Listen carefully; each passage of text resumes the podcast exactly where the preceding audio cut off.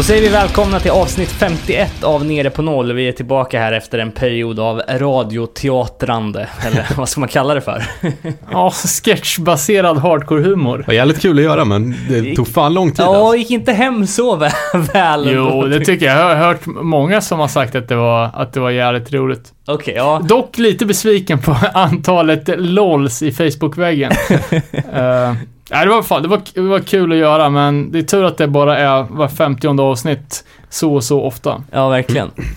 Ja, eh, vad fan, vi är tillbaka som sagt. Hur har veckan varit, Danne? Eh, helt okej, helt okej. Har inte hänt någonting och värt att nämna, tror jag inte. Hur är det själv? Du säger att du är trött. Jag är för jävla trött. Det är tredje, vad blir det, tredje dagen på en vecka som jag, som jag försöker mig på att dygna. Varför är helt obegripligt, men eh, det har varit mycket nu. Har du en sorts åldersnoja och tror att du är 14 igen? Ja, jag antar det. Jag vet inte, men man känner ju bara kroppsdel efter kroppsdel börjar krackelera. Snart ger sig rösten, så jag kommer försöka prata så lite som möjligt då, men... eh, Vi har Du har intressanta... sovit sen fredag natt helt enkelt.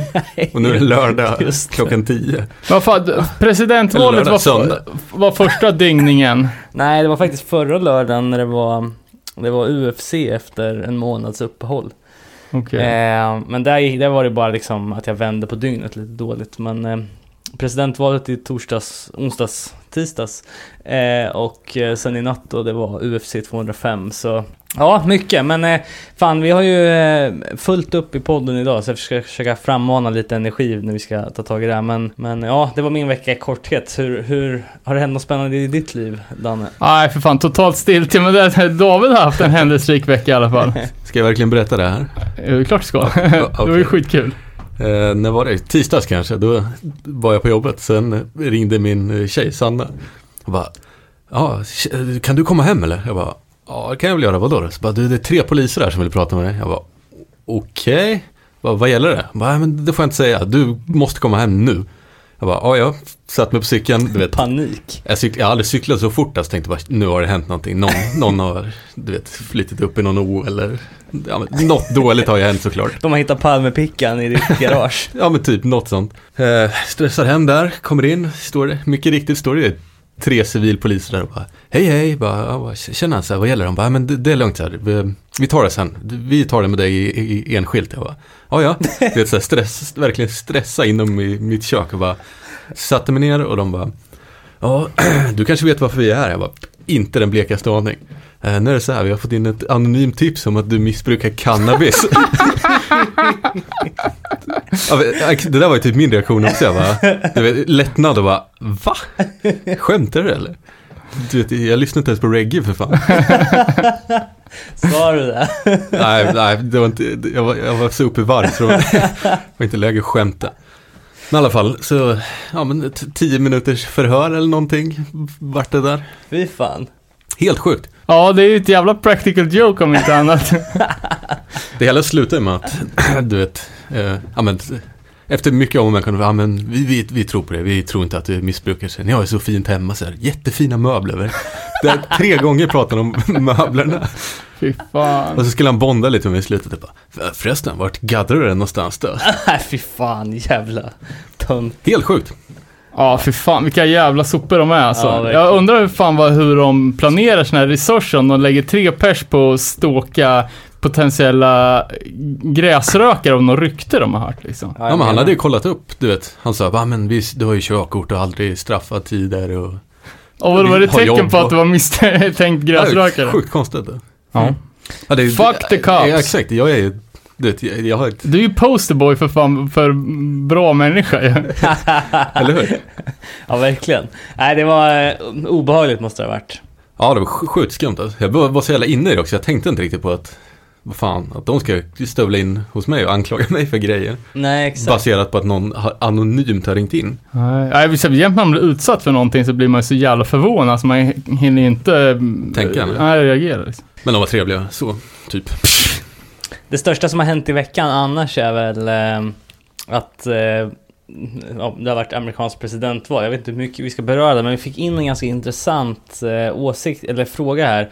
Eh, som ha- rent hardcore-relaterat, eller punk-hardcore-relaterat. Man kan ju dels tänka sig att, eh, vad heter eh, eh, Fat Wreck, eh, de har ju redan börjat trycka upp, upp anti-Trump t-shirtar såklart. Eh, men... Gjorde inte de det med George Bush också? Jo, exakt. Ja, fan det var ju massor. De... eh, vad var det Municipal Waste som gjorde... Uh, Gjorde inte de en bild när Trump sköt sig själv i huvudet? ja, och man har ju sett den business... nej, vad heter den? Är det Business Misfits 7 när JFK får Ja. skott i, i plocket? Den har jag också sett med Trumps nylle. Han Fan, Fat Break, de borde ju bara göra en generisk Not My President. De behöver inte ha en bild, då kan de bara återanvända den där. Ja, exakt, var fjärde år. Ja, exakt. Men det är det jag tänker utfallet blir av det här valet rent punkmässigt, att det kommer komma väldigt mycket mer arga och politiska band från USA. Ja, men det, det, är, det är ju så liksom... eh, eh, själva hardcore eh, och... Nu vet jag inte när, när Thatcher trädde i kraft i England, men alltså... Det var ju väldigt bra bensin på elden för den amerikanska hardcore-rörelsen när, när Reagan trädde i kraft och, och började liksom göra strimlor av det där landet. Eh, Så om man ska få någonting positivt ur det här så är det att det kanske, det finns mycket, mycket frustration och ilska som kan generera bra, bra musik. Absolut. Men faktum är att jag eh, hade ju kikat lite, hade ju förberett en liten grej. Eh, och jag ska försöka lista liksom vilka band som röstar hur. Börja med att jag var intresserad själv. Och ja, de flesta banden som, som är eh, amerikanska punk hardcore-band är ju så- såklart demokrater, de som, de som eh, de som röstar. Så vi kan fokusera på vilka band som, som är uttalat republikaner. Mm. Och eh, först ut som eh, en stolt flaggbärare av, eh, eh, av det republikanska partiets flagg är ju Michael Graves, för detta Misfits-sångaren. Jaha. Va?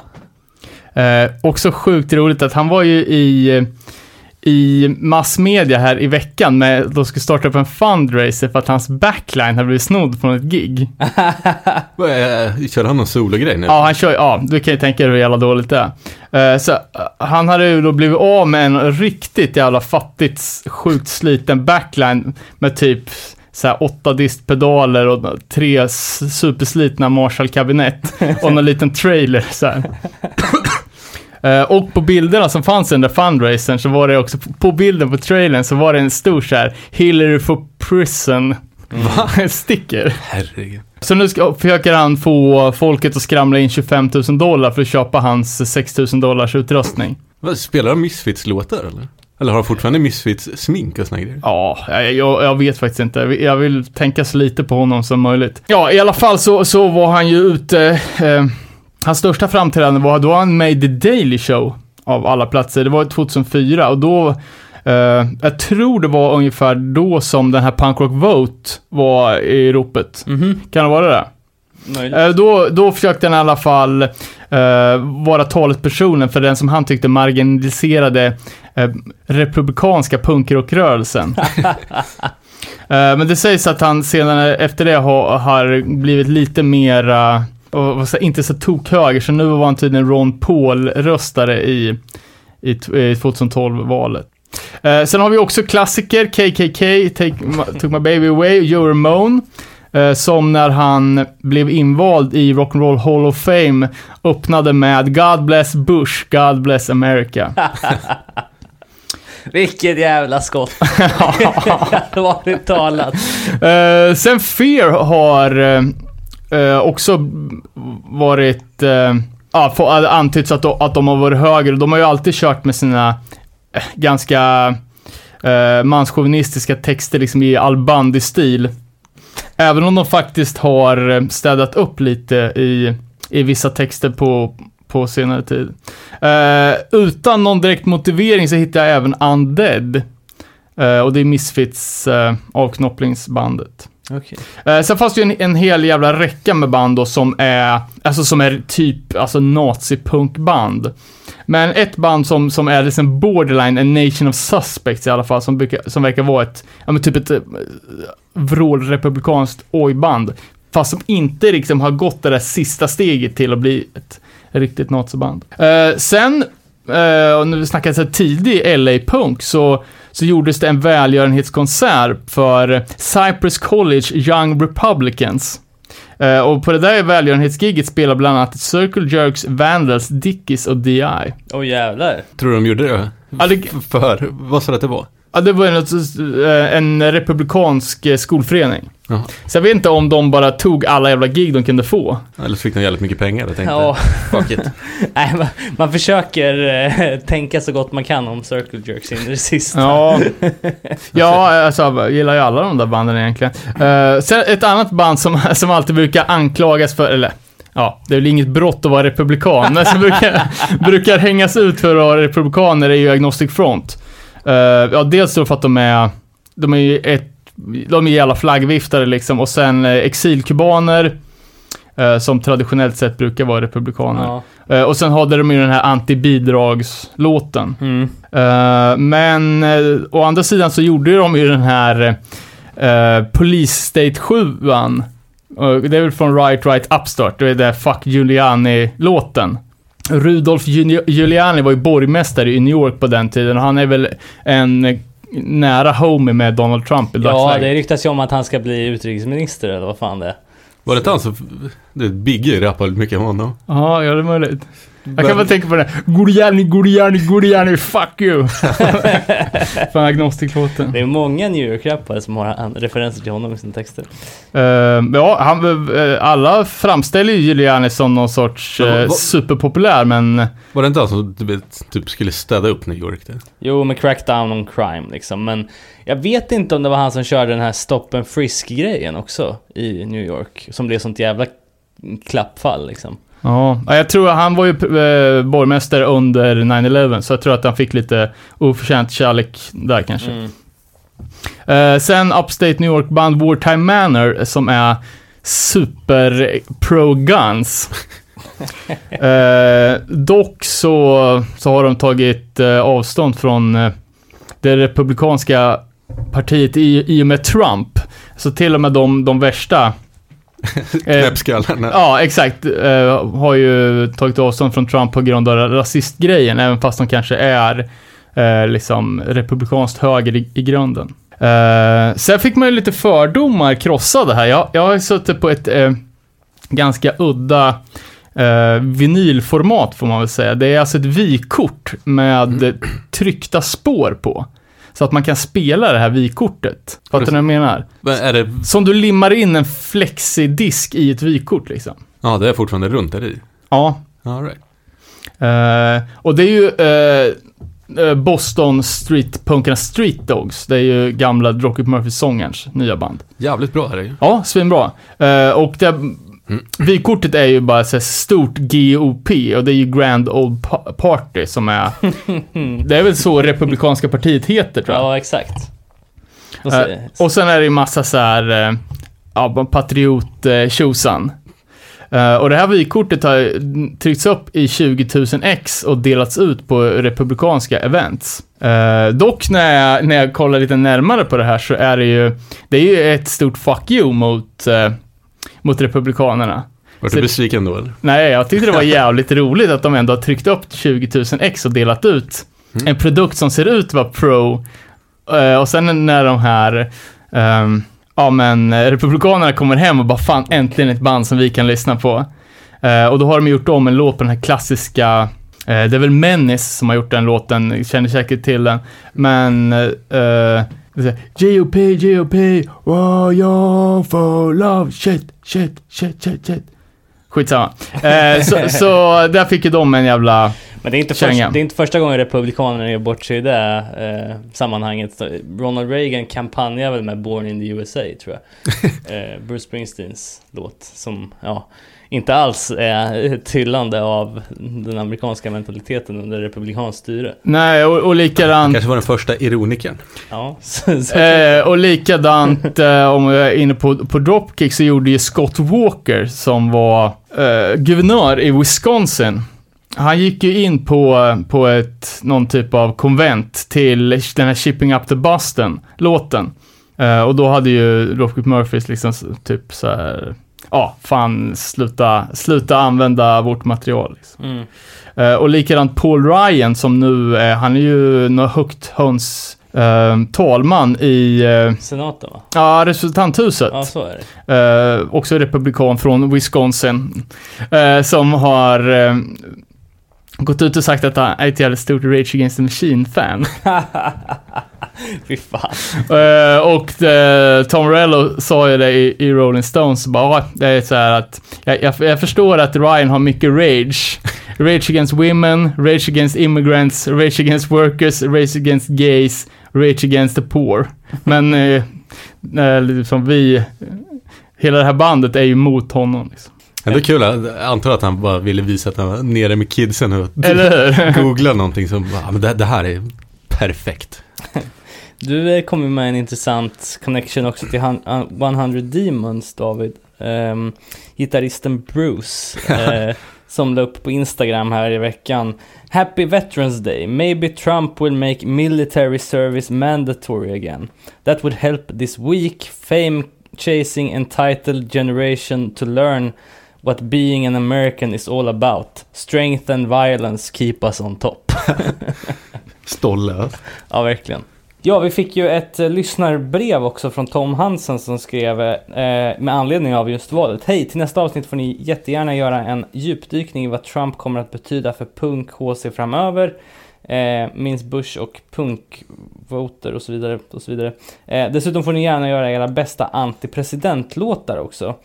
Ehm, för det är ju så att ju mer kontroversiell en högerledare är, desto bättre brukar musiken bli. Eh, till och med den här gamla dängan känns relevant i dess omgjorda tappning, alltså Napalm Death and Yellow Biafras Nazi Trumps Fuck Off som, som man länkar till där. Eh, ja, eh, just angående där då så eh, Eh, jag kollade på eh, faktiskt tre låtar, inte mer, eh, kanske inte så anti-presidentlåtar, men det är mer så här tre låtar som jag tyckte på något sätt symboliserade problemen som fick Trump att bli vald. Eh, vilket kan vara lite kul. Det går en ganska röd tråd här som, som ni kommer att höra. Först och främst... Är det verkligen kul? Ja, Tragikomiskt kanske? ja, verkligen. Eh, men eh, först och främst då, eh, det har ju varit mycket snack om media. Jag tycker att Anti-Flags The Press Corps eh, tar upp den problematiken rätt bra. Finns de fortfarande? Anti-Flag ja. Ja. Ja, ja, absolut. Det är inte de som heter Anti bara nu? eller? Nej, det tror jag inte. I så fall har jag missat något. Nej, du, nej, du har säkert rätt. Men eh, den här eh, The Press Corps-låten, ehm, ja, den ha- handlar om eh, medias falska bild av liksom, eh, statsläget och eh, the general consensus som man pratar om. Och sen också då, ehm, det pratas mycket om flyktingar eh, inför, inför valet, flyktingpolitik. Eh, jag tycker att Rise Against Prayer of the Refugee är en rätt bra låt som, som behandlar det ämnet. Eh, och sen också då slutligen eh, Strike Anywheres låt Orphan Age, eller Orphanage, jag vet inte hur man ska uttala det riktigt men eh, den är lite mer entusiasmerande kanske man kan säga. Liksom att stå upp mot allt det jävla piss som den kommande eh, regeringen kommer, kommer att sprida liksom.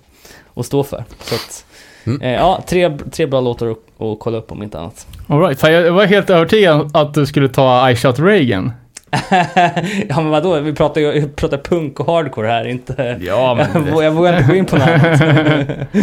Ja, jag gjorde en, en snabb lista på, på mina favorit antipresidentlåtar och eh, klockade in på tredje plats eh, titelspåret och första låten på Reagans In-platta med Wasted Youth. Eh, sen har vi ju Kinky Sex makes, makes the World Go Round. Eh, fantastiskt eh, sjuka Dead Kennedys-låten. Som, eh, den är med på eh, Gimme Convenience och Gimme Death eh, singelsamlingen. Eh, och den- och är ju någon typ av, eh, typ ett, eh, ett, eh, vad fan heter det, ett booty call. Där eh, eh, jag trodde det var Reagan som ringde upp Margaret Thatcher, men det kanske inte är så. När de kåtar sönder sig på att starta ett nytt världskrig. Jävligt roligt. Eh, och eh, absoluta bästa stänkan är Fuck Up Ronnie med eh, de kanadensiska kungarna och myntarna av begreppet Hardcore DOA. Bra skit där alltså. Eh, ska vi gå in på lite Hänt i veckan då? Eh, ja, fan det känns som att uh, vi har lite... Ja, vi glömde ju nämna, Så det här, va? Ja. sorry nu är jag tillbaka här. One Left Crew hade ju skrivit något. De var Ja, ju såklart just det, pro ja. Ja men det är ju för fan en öppen dörr. Kolla den där intervjun från, eh, Ja, som vi pratat, har pratat om tidigare. Men, men har de gjort något nytt statement nu i samband med att Ja, Trump blev vald eller? ja. Ja, de hade, ju- Ja, hade claimat nya skivor och allting. Va? Man, man fattar ju aldrig om det är ett skämt eller inte. Då. Nej, det känns ju dock mer och mer suspekt att, att lyssna på, på One Life Crew ens som skämt alltså. Uh, vad fan, uh, har hänt i veckan? Knyter tillbaka då till det du sa David, att uh, Fat Records borde göra en merch som man kunde sälja oavsett vem som var president. Victory Records som, eh, som eh, vi alla känner till och eh, har en kärlekshataaffär till, har en fan sjunkit lägre än vanligt måste jag säga med sin merch. Var det inte de, gjorde inte de jävligt mycket så här julspextröjor och sånt? Ja, jag vet inte, men nu, nu är det fan, nu är det marknadsståndsnivå på merchen alltså. Först gjorde de en så här eh, vegetarian-tröja. Ja, inte superkontroversiellt eller så här, ganska gjort liksom i hardcore-branschen. Men sen gjorde de då en likadan tröja, fast det stod carnivore. Så att alla köttätare också skulle kunna få ha sin. Victor Records Carnivore-tröja. Sen gjorde de då Thank You Satan for Heavy Metal och Thank You God for Heavy Metal. Jävlar alltså. alltså det är så, det är så jävla Kiviks marknad så jag vill kräkas. Fan, ja, kan de, kan de inte komma på någonting bättre att göra tröjor med så ska de fan inte göra någonting alls alltså. Vidrigt. Släpper de ens skivor fortfarande? Ja, jag tror de. de släpper så in i helvete mycket skivor. Ja. Ja, vi kan eh, kolla på lite andra grejer då. Eh, Youth of Today har annonserat en Europaturné tillsammans med American Nightmare, Trash Talk, Vanishing Life och Wolfdown i februari. Det är en klassisk Europaturné, det vill säga Bara Tyskland. Ja, utom två datum. Ett i Belgien och ett i London. Det här pågår från 17 februari till 25 februari, så det är inte så långt. Men eh, det finns då alltså möjlighet att se de här i alla stora tyska städer och i London, typ. Eh, ja, fan, man kommer inte iväg på det se- senaste så hade det kanske varit kul. Mm. Sen eh, tänkte jag höra med er hur mycket ni vet om Rock'n'Roll Hall of Fame. Har ni hört talas om det? Mm, Ja, Joe Ramone prisar ju Gud och Bush. Ja, Det är det jag vet. Exakt, det är någon jävla eh, institution som ägs av en stiftelse eh, som är baserad i Cleveland i Ohio eller något sånt där. Ehm, Säg inte att Tony Irva blivit invald ja. Nej, det är faktiskt, eh, faktiskt Bad Brains som eh, har fått blivit nominerade till Rock'n'Roll Hall of Fame. Ehm, Just det, det läste jag också. Ja. Eh, det har, alltså Hela Rock'n'Roll Hall of Fame har ju ha- hanterats av musiker som lite av ett skämt Men det här var Är det första... så? Ja, alltså Jag tycker alltid det, du vet, innan de blir invalda så är det, då är det, då är det skit och sen när... när, de väl får ja, det ja, precis, då är det Då, då är det en jävla ära helt plötsligt. Ja, och sen eh, Alltså, det har väl länge snackats om att om något punkband skulle väljas in så, så har det ryktats om Bad Brains. De, de har ju lite regler för det där också, att det ska vara minst 25 år sedan man släppte sitt första alster och, Okej, och ja. sådär. Sen man släppte något bra trodde jag skulle säga. Eh, Ja, men det är väl fett. Uh, såg jag att det var en eh, Bad Brains, nu kommer jag inte ihåg fan, om det var, var det HR som gjorde en, eh, bi- som skulle släppa en biografi? Mm. Det pratade vi om senast. Okej, ja. det, Det skulle komma en dokumentär också, typ. Tror jag. Ja, men den har väl varit igång länge, eller var det om honom personligen? Ja, jag tror det. det finns ett svenskt... det är Men den är ju redan ute, det är Cuckoosnest med Jack Nicholson. det finns ett svenskt band i Rock'n'Roll Hall of Fame, vilka tror ni det är? ABBA. Ja. Men det är ju inte rock ju. Eh, alltså en, en gammal och en nyhet då i eh, konstig merch. Eh, Descendants har gjort en kaffesmakande IPA. Eh, det var nyheten. Och det gamla var att, att Kiss har gjort en motorcykel tillsammans med Honda. Tillsammans med Honda, så det brukar vi ha Harley Davidson som står för lökigheten. Ja, nej det gick inte. Harley Davidson har ju knutit kontrakt med en artist och det är ju Ridell och Quick. IPAn lät ju dock spännande. Ja, varför inte? Kaffe är gott, IPA är gott, Descendants är bra. Ja. Eh, sen såg jag även att uh, Misfits, eh, vi, hade ju, vi spekulerade ju om att det ingick i reunion-kontraktet att de var tvungna att sluta släppa skit med sitt nya band. Eh, så verkar inte vara fallet, för de släppte Friday the 13th, en uh, 12 som jag tror de släppte i samband med Halloween. Eh, har inte vågat lyssna, men det är säkert eh, lika bra att låta bli. Men vem sjunger då? då? Ja, det gör ju Jerry eller hans son eller deras granne eller vad det nu kan vara. Mm. Och såg även att Refused har uh, claimat att släppa nytt, tror jag. Jaså? Uh, Servant of Death, en Record Store Day-grej. Kanske är någon låt från förra plattan, jag har ingen koll på det.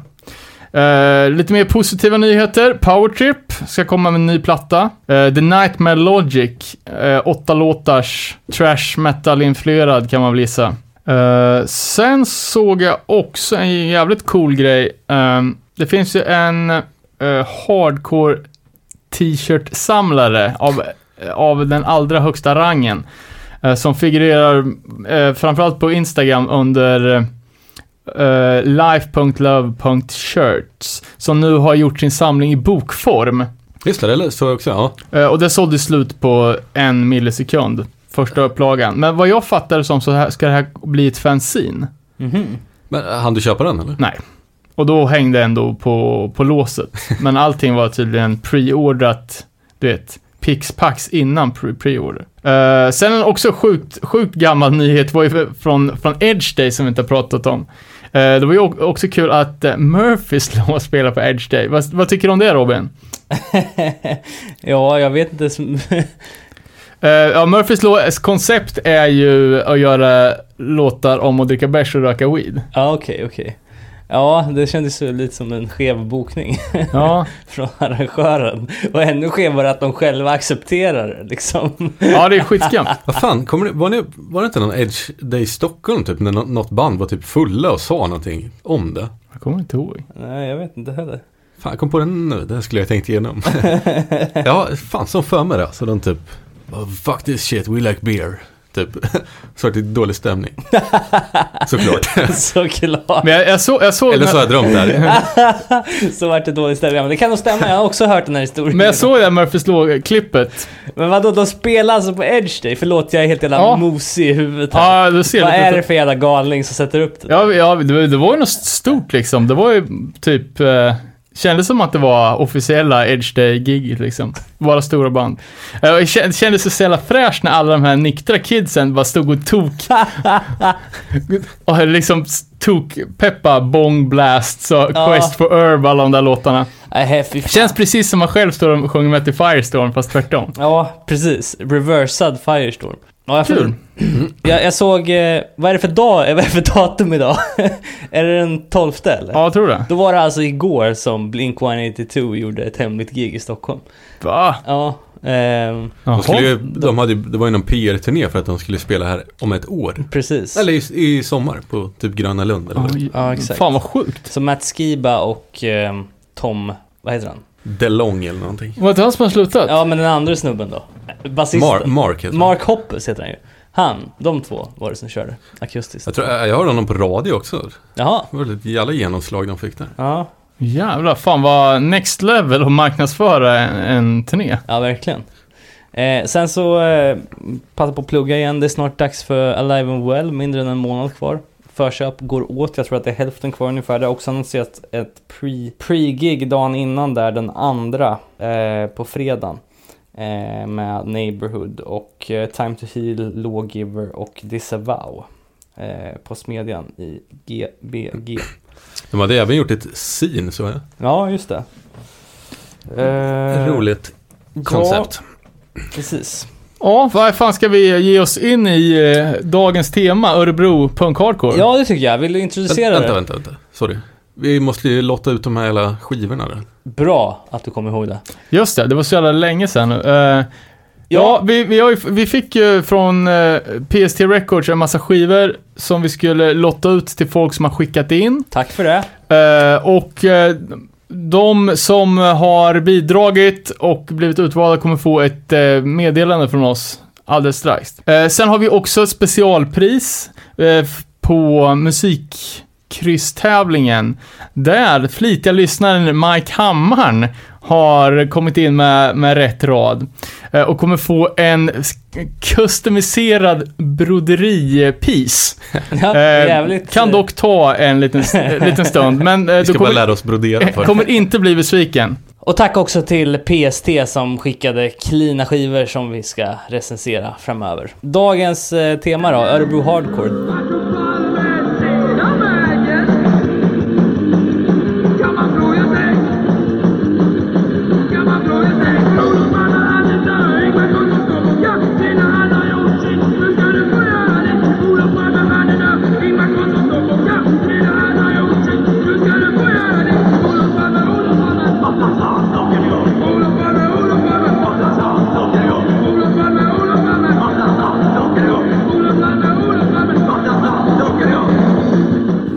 Någon som vill eh, börja i något grundhörn? Eh, ja, jag är ju alltid jävligt sugen på kronologi, måste jag säga. Eh, och eh, jag vet inte fan, jag har ju jag har inte upplevt den här scenen själv. Och inte riktigt varit inne på banden heller, men vi kan väl bara dra lite om om den första vågen, liksom 77-punken, när det, när det kom till, till Örebro. Och då, Clash spelar ju här då också. Ja, eh, och vad jag, vad jag har läst, läst mig till så, så var det ju ganska mycket bra, bra gigs. Eh, men som var kantrade av ganska mycket kontrovers, skulle man vilja säga. Eh, Clash spelar ju på, på Stora Hotellet i Örebro. Det giget vart ju inställt på grund av bombhot. Vilket de sen genomförde i alla fall. Och, Iggy Pop spelar ju eh, i Brunnsparken och vart eh, utbuad och eh, fick ölburkar och stenar kastade på sig. Eh, och det var ju väldigt, eh, alltså det var tydligen ett jävla raggarfest där i Örebro. Så de, de, eh, de som var inne på punken höll jävligt låg profil och skulle man liksom dra ut så fick man ha kammen ner ner, eh, kammen kammad neråt. Eh, och ett annat eh, liksom, superband var Stranglers som också spelade här sent 70-tal. Och eh, de gjorde en, en Sverigevända, men två dagar innan Örebro-giget så ställdes spelningen in på grund av att raggare slog sönder alla deras instrument. men eh, Alltså det känns som att raggare förr i tiden, det var nutidens romare på något vis. Eller vikingar kanske. De raidade runt och bara Grisar runt Ja. bökade liksom. ja. Eh, Men efter att Ebba Grön hade varit här, eh, det var juni 79, då gick det liksom inte att stoppa punken längre. Då, då började det äntligen knoppa upp lite, eh, lite band här också. Det var ju två roliga namn på dem. Vi hittade en lista med band. De som heter Sepp Lepp och Kära Någon. Ja, och det här med, med bra, bra punknamn verkar ju ha varit någonting som, som har satt sig rejält i, i, i den, eh, ja, Örebros punksjäl liksom. Får jag- fråga bara, kära någon, alltså kära som alltså... Som, ja, men där man har på båtar. TJ, ja, självklart. Eh, också tidigare banden var Erektion och Groupies. Eh, och av de här fyra banden, de ombildades senare och bildade Sara Kaufman, Som släppte Örebros första punksjua har man hört. ja, Repro som är, re, Retro, som, eh, som är listad som en av de mest åtråvärda liksom, Jag- jag Kill by Death-sjuorna i- av den svenska punken. Jag kollade upp den på Discogs. Den fanns, det var ju typ 15 000. Har jag för mig. Helvete. Nu, nu blir jag osäker här igen. Ja, Men, typ, ja, men det var den är, är riktigt dyr och inte speciellt bra. Nej, den, man kunde ju lyssna på den på YouTube.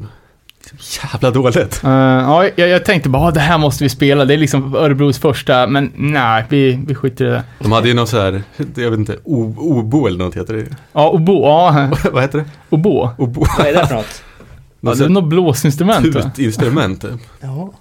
Och det var lite så här pratig sång också. Typ. Ja, frontat av eh, Lotta Varg, som är ett fan så mycket bättre bandnamn egentligen än Sara Kaufman. Eh, och tydligen tog de Kaufman-namnet för att det skulle låta opunk. Uh, och likadant med den där obo-grejen, att de var så jävla punk så att de inte ville vara punk. Jaha. Men var inte det lite så här new wave, wave tider? Typ. Ja, ja, ja. Det, det, är inte, det är inte råpunk, kan man inte säga. Eh, ett annat Örebroband var också var Alternativa Idioter. Eh, som planerade en LP som aldrig kom, kom ut. Eh, däremot medverkar de på den här Svenska tonårsgrupper, Mm. eh, volym 3, som vi har snackat om. Där även Onkel Konkels första alster fanns med. Men den där Sara Kaufman sjuan var ju deras skivbolag, det var väl deras? Som också hade släppt Onkel Konkel sen. Ja, konkurrens Ja. record. Och de gjorde tydligen också massa mm, festival... Satt upp massa punkgrejer. Uh, och andra Örebroband med på den här var Perversa Individer, Adolf Goss- Gossar och Karl Smal och hans bantartips.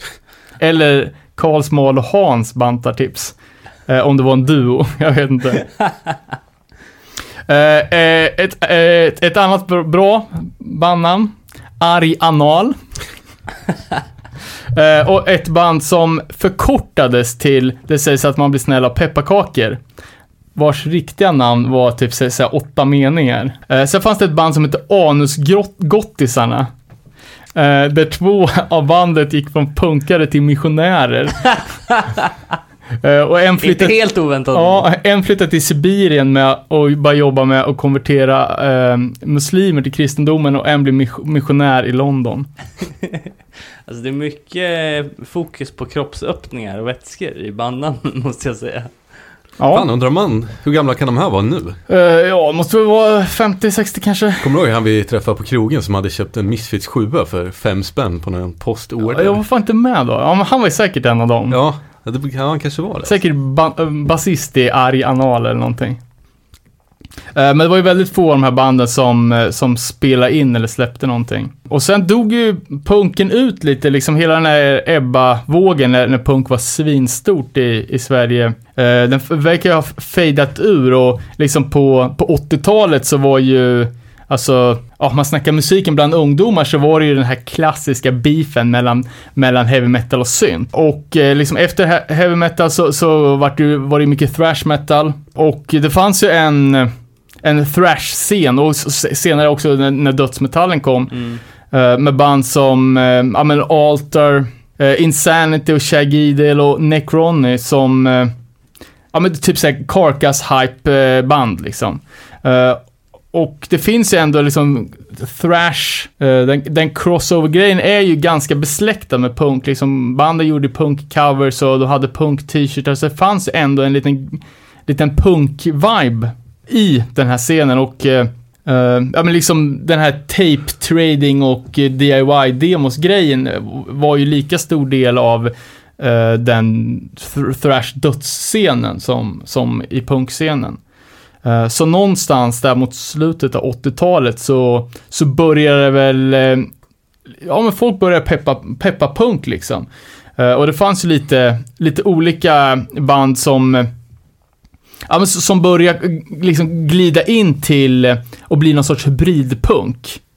Eh, bland annat ett band som hette Faster Rosas mandeltårta. Som var ett eh, punk, hardcore metal, ja men typ crossoverband liksom. Där Anders Jakobsson som eh, senare började spela i Nasum eller Charles Hårfager var med. Och även Lurgo som, som lirar med eh, The Peep Shows. Och även ett band som hette Christian Gaylords. Eh, som, som, som spelar hardcore som var lite som mer eh, såhär speedcore protesbänkt-stuket.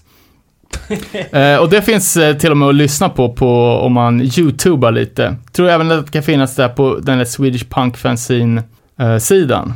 Men jag tänkte att vi skulle klippa in en, en eh, jävla punkstänkare från, från den andra vågen av Örebro Punk som är fan magisk.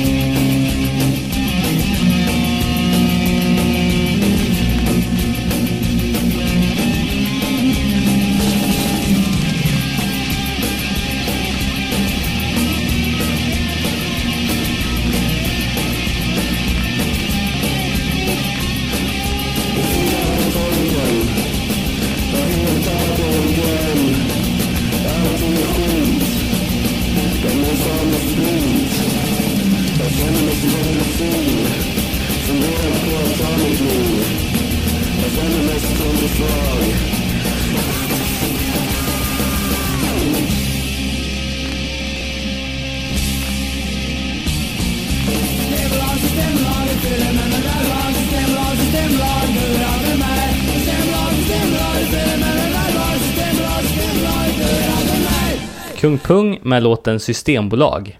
Jävla banger alltså. Ja, jag tycker det är så jävla bra. Så jävla gött att det är lite melodiskt, typ. ja, men det, det är ju inte... Det är ju hård trall på något sätt. För det är, det är inte... Det är inte D-takt. Jag tycker det låter som Asta Kask blandat med Bad Religion, typ. Ja, Fast det är hård, det är ju roligt, det är ju Ja, gitarrerna tycker jag är mer eh, Motorhead faktiskt. Ja. Okej, med lite Motörhead också då. Ja, för det, det är ju rått liksom och liksom, eh, sången och texterna är ju jävligt aggro. Och jäv, det är jävligt bra hooks. Eh, från demon Tunggung. Eh, och tar ju vidare den här stolta Örebro-traditionen med att ha spexiga, spexiga bandnamn. Och bandet gjorde även en, eh, en sjua några år senare med eh, en låt som heter Pastorn som är typ det bästa de har gjort, som är svinbra. Och sen gick de över till och, eh, och sjunga på engelska, då blev det inte riktigt lika coolt. Eh, Men det är ändå jävligt tidigt, alltså det är ju samma tid som typ, alltså, trall... det? Typ 89. Nja, demon är från 91, men det är ju samma tid som DLK och typ Räsebajs och såna här liksom legendariska band. Och det här var ju första, första punken jag, jag, jag tror jag hörde, så det kanske därför det ligger riktigt varmt om hjärtat, men jag tycker det är så jä, jävla fett. Eh, ett, ett annat band som, som eh, var ett av de här stora banden i den lilla men ganska aktiva Örebro punkscenen på den här tiden var ju Shakey's Rebeller. Eh, ett band som jag aldrig lyssnade eller hörde när, när det begav sig, men som man, som man hörde mycket om i alla fall. Och det är Också ju, ganska bra. Ja, det är svinbra. Har ju tyvärr inga, inga av de två demosarna. Eh, men det finns ju lite risiga klipp på, på YouTube. Eh, om, man, om man vill kolla upp bland annat deras hitlåt Olof Palme som är fan... De, hade så sjukt random samplingar typ. Ja, Allting börjar med barnprogram eller någonting. ja, In- Inget från eh, eh, profeten själv. Är det vi- den shaker det syftar på eller? Kan det vara någon annan? Ja, ja, ja, det är ju Hans Scheike som, han är väl, man ska säga, Örebros svar på Charles Manson. Men vänta nu, är han från Örebro? Han är från eh, ja, men från, ja, ja, Hällefors däromkring. någonstans. Eh, nu 92-årig som lever med en massa kvinnor som han smiskar med, med björkris. Eh, Frågan är om hans, eh, hans hus där han höll till också hette Bogengården. Med tanke på att Shakers Rebellers första platta väl heter Låtar från Bogengården. Okej, okej. Jag tror ja. det kan vara så. Eh, ja, eh, och uh, Scheike själv då var ju grafolog till yrket. Det är ju en sån här uh, pseudovetenskap när man tyder folks handstil. Han var tydligen en av de bästa i Sverige på det. Eh, men 19, 1988 så kom det, kom det ut att de här eh, Folket på gården hade anordnat ett läger för barn och det hade inte blivit jättelyckat. Eh, så då hamnade han i i eh, mediafokus som eh, Shakes sexsekt. Eh, ja, jag vet fan. Och så sent som 2014 så gjordes det en bok av han Magnus Utvik som, han är väl eh, är en bokrecensent på SVT's Godmorgon. Eh, släppte en bok själv då som heter Tuktad till frihet, där man kan lära, läsa om Shakes eh, levande. Eller om man vill lyssna så finns det ju en svinbra P3-dokumentär om det, men då får man stå ut med hans äckliga jävla röst alltså. Den här riktiga mardrömsrösten. Jag tänkte på att det är ganska kaxigt också, eller coolt, eller jag vet inte vad man ska säga, men eh, Shakers Rebellers andra släpp där som, som bara heter frågetecken. Ett, ett frågetecken, liksom. Vem fan gör det? Nej, det tycker jag är coolt. Någon hade ju laddat upp ett live-gig med dem också från Vivalla. Ja, Vivallagården var ju ett eh, bra spelställe på den tiden. Det var mycket, mycket gig där. Jag vet Kung Pung har lirat och... eh, ja, det, det fanns ju några, Café Räven bland annat, som var uh, punk, punkspelställen liksom. Sjukt dåligt ljud på det där liveklippet dock. Ja, Ty- ty tyvärr, ja, tyvärr är det, man hade velat klippa in eh, några fina snuttar från, ja, från den Olof Palme-låten, är ju fan svinbra. Eh, och eh, Danne Wall som sjunger i, eh, i Sägmen, nej, fuck. Eh, Danne Wall som sjunger i, Shakespeare Beller spelar även trummor i ett annat band, Sig- Sigmen. Uh, sega gubbar på, på svengelska, fast tillbaks. Uh, med bland annat uh, Mattias Färm och Nikola. som senare gick vidare och gjorde andra punkkonstellationer ihop. Släppte en sjua som heter Omen och ett par demos tror jag också. Band som jag inte har riktigt koll på faktiskt. Hette skivan Omen eller Omen? Ja, jag vet fan. jag vet att sk- skivomslaget har någon sån här riktig jävla eh, änglar och demoner framsida. Ser jävligt metal ut. Men vad, ja, det här har jag helt missat. Ja, men också. det, är det trall? så, ja, men svensk, svensk punk i samma, samma stil. Eh, med säkert lite amerikansk, ja men typ Bad Religion-influens också. Är du trött Robin? Ja, förlåt. förlåt, jag ber om ursäkt. Alltså, du ska veta hur alla, hur alla, alltså alla kroppsliga funktioner stänger av sig själv. Jag såg, jag såg en GIF på nätet innan jag gick hit på en unge som fick tag i en baseball på en baseballmatch, du vet, när de skjuter ut det. Och jag började nästan lipa. så, så, så vad dåligt mår man liksom. Ah. Det är då Ja. du ska lyssna på sån här svensk punk med konstiga namn. Ja, och- faktiskt. Det är väl det enda receptet. Eh, ett, ett annat band då som, eh, som fi, figurerar i den här scenen och det sägs att det ska funnits uppåt 15 punkband här. Eh, Jag skulle, trodde du skulle säga 15 punkare. Ja, det, det var vad man skulle tro. Eh, för det är många personer som är med i, i samma band som, som dyker upp om och om igen. Eh, Det var ju Charles Hårfager som var ett av de tidigare banden, bildades eh, redan 1989. Eh, med Erik och Korven och Rickard Male. eh, som eh, vi känner igen från, från eh, senare, senare band. Eh, och eh, Anders Jakobsson tidigare nämnd och eh, Miesko fyllde i i eh, laguppställningen. Och eh, de känner vi också från, från andra klassiska Örebroband. Sjukt roligt namn, Charles Hårfager. Ja, verkligen. Ja, ja men det är ju och, och så den här Örebro-traditionen med eh, nonsensnamn liksom. Eh, och jag tror vi pratade väl om trallpunk någon gång när jag nämnde den här lilla kuriosan att eh, Rickard Male eh, som, eh, som även spelar tvärflöjt i Charles Hårfager, ganska udda punkinstrument, att han eh, blev daytrader och eh, tjänade ihop en aktieportfölj på 20 miljoner från en etta i, i Varberga. Eh, men de verkar ha gått ganska bra. Jag läste att de, har, att de sålde över 400 ex av båda deras demos från eh, 91 och 92. Fan, har de släppt på Birdnest eller? Eh, de gjorde sen en, en egenproducerad sjua på Korv Records. Eh, eh, och det är väl någon liten hyllning då till, eh, till Korven som spelar i bandet. Som fick sitt smeknamn efter att han hade ätit alla korvar på en skolutflykt i femman. Namn som satt, ut, satt i livet ut.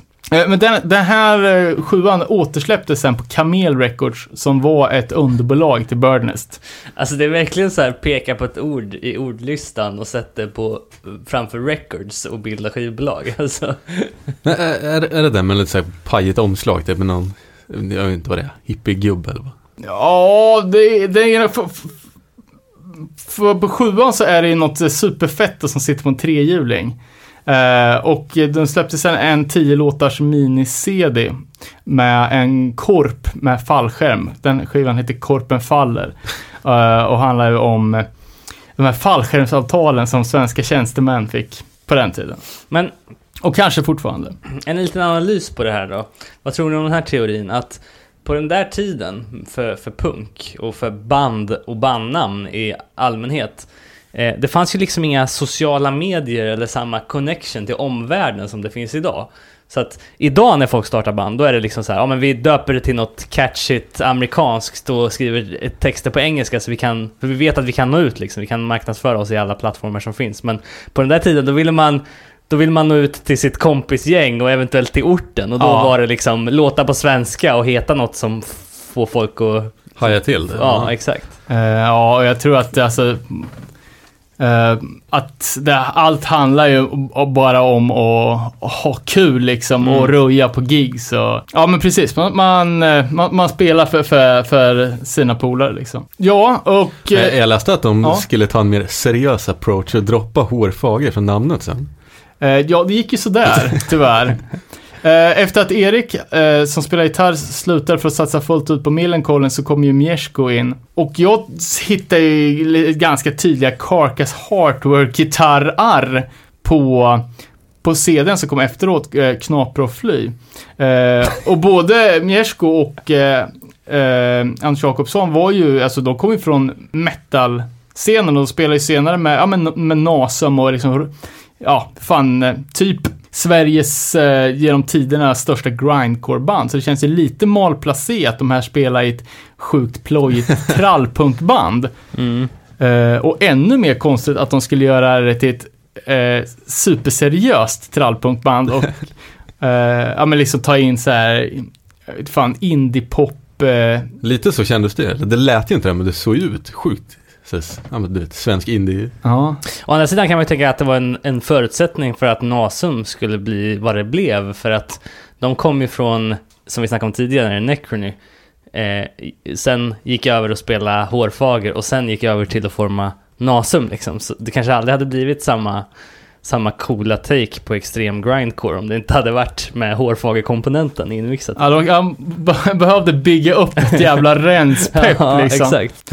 Eh, ja, absolut. Och ett, eh, ett sista band från den här, här eran som, som var lite mer kanske åt eh, new wave-hållet, inte kanske ett superpunkigt punkband, var ju Athletic Arabs. Återigen ett bra bandnamn. Verkligen. Och deras största pre- eh, prestation var ju att de lyckades genomföra sju gigs i Nordkorea. Oj. Ja, Hur fan lyckas man med det på 90-talet? Eh, bra fråga. Eh, låtar och texter förhandsgranskades och låten President Trashbrain ströks av bandet som, eh, för, som förebyggande åtgärd för att inte för att inte hamna i trubbel väl i Nordkorea. Men vadå, det finns bildbevis på det här alltså eller? Eh, ja, det har jag läst om i eh, boken eh, Örebro Rock-historia. Det var som fan. Det finns en bild på när de spelar på en flotte som flyter i en flod på, i Pyongyang.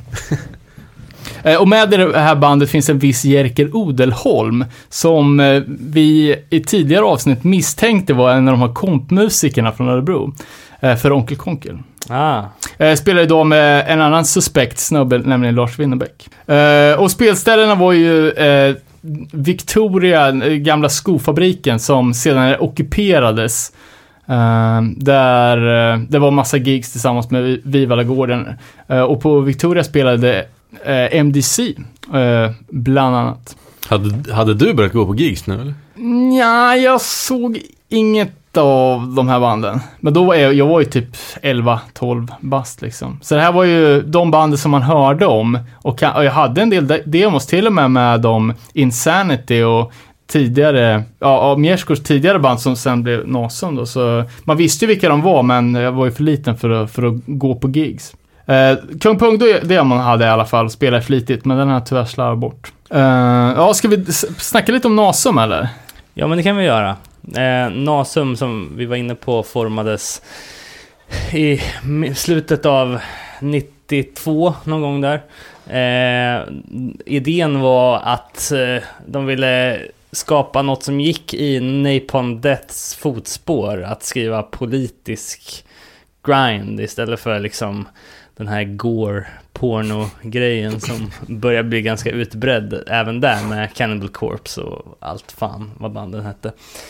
Och, men ta tankarna kom i slutet av 92 men de började repa men det hände liksom ingenting. Men sen så eh, deras gamla dödsmetallband som Anders och Rickard hade haft tillsammans, Necrony, hade ett label i Tyskland som hette Poser Slaughter Records som måste vara ett av de hårdaste skivbolagsnamnen någonsin. Det är säkert 0% skämt också eftersom...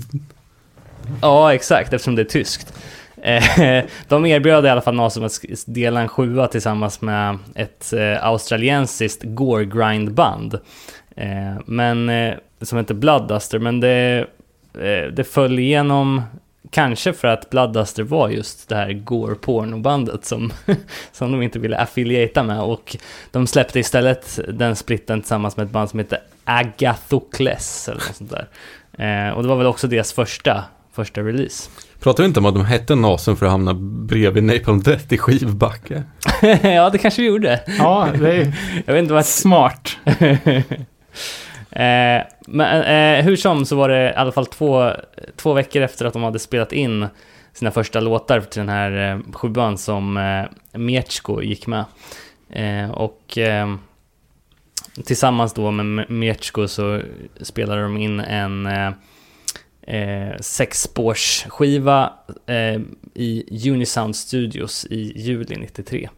Eh, och eh, ja, just det, det var den som sen blev eh, den här splitten med Agathocles eh, som heter Blind World. Ehm, och eh, ja, eh, efter det som var startskottet så producerade de ju ett gäng EPs och faktiskt hela fyra fullängdare. Ehm, jag vet inte om de även släppte någon demo innan det. Eh, men eh, men de, de fyra fullängderna som kanske jag känner bandet mest är ju Inhale Exhale från 98, Human 2.0 från 2000, Helvete från 2003 och sen Shift från 2004 då innan de fick Impromptu lägga ner då. Men vad- lyssnade du på den? Du var ändå inne på... Eh, ja, alltså jag upptäckte dem på Augustibuller 2004. Det här var alltså i augusti 2004. Så en dryg... Dryga halvåret innan, innan eh, bandet eh, la ner. Eh, och eh, den skivan som jag fastnade mest för efter att... För det, det var så här, jag kommer ihåg det så väl. Jag var inne i hela Burning Heart-grejen och hade ingen aning om att det fanns band som lät som en jävla bulldozer. Eh, men jag såg dem i något litet tält där och sen så gick jag hem och plockade upp Human 2.0. Eh, och den kanske mest eh, signifikativa låten där, Shadows.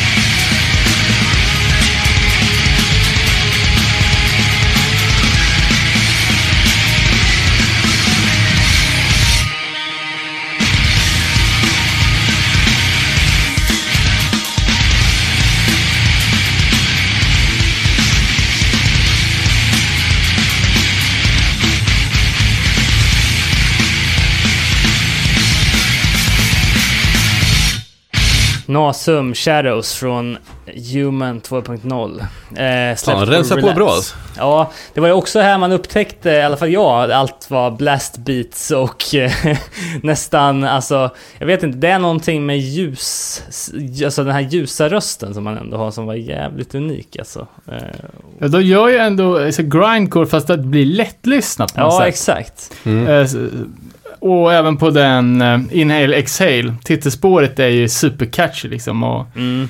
Jag lyssnade lite på den i veckan, det är ju jävligt bra. Det är så sjukt irriterande att så korta låtar bara. ja, eh, Det är gjort för CD, CD-formatet helt enkelt. ja, och varje skiva packar ju i alla fall plus 10 tracks. Så att, ehm. Men eh, jag, tänk, jag tänkte på en annan grej där man hör som är signifikativt för deras ljud utöver att trummandet är så aggressivt och att sången är speciell. Det är ju också så här basljudet som gör att det blir Mm. sån jävla tyngd i låtarna liksom. Basen tar ju sån jävla plats. Eh, vilket är jävligt coolt. Jag undrar hur stora de var egentligen. Ja.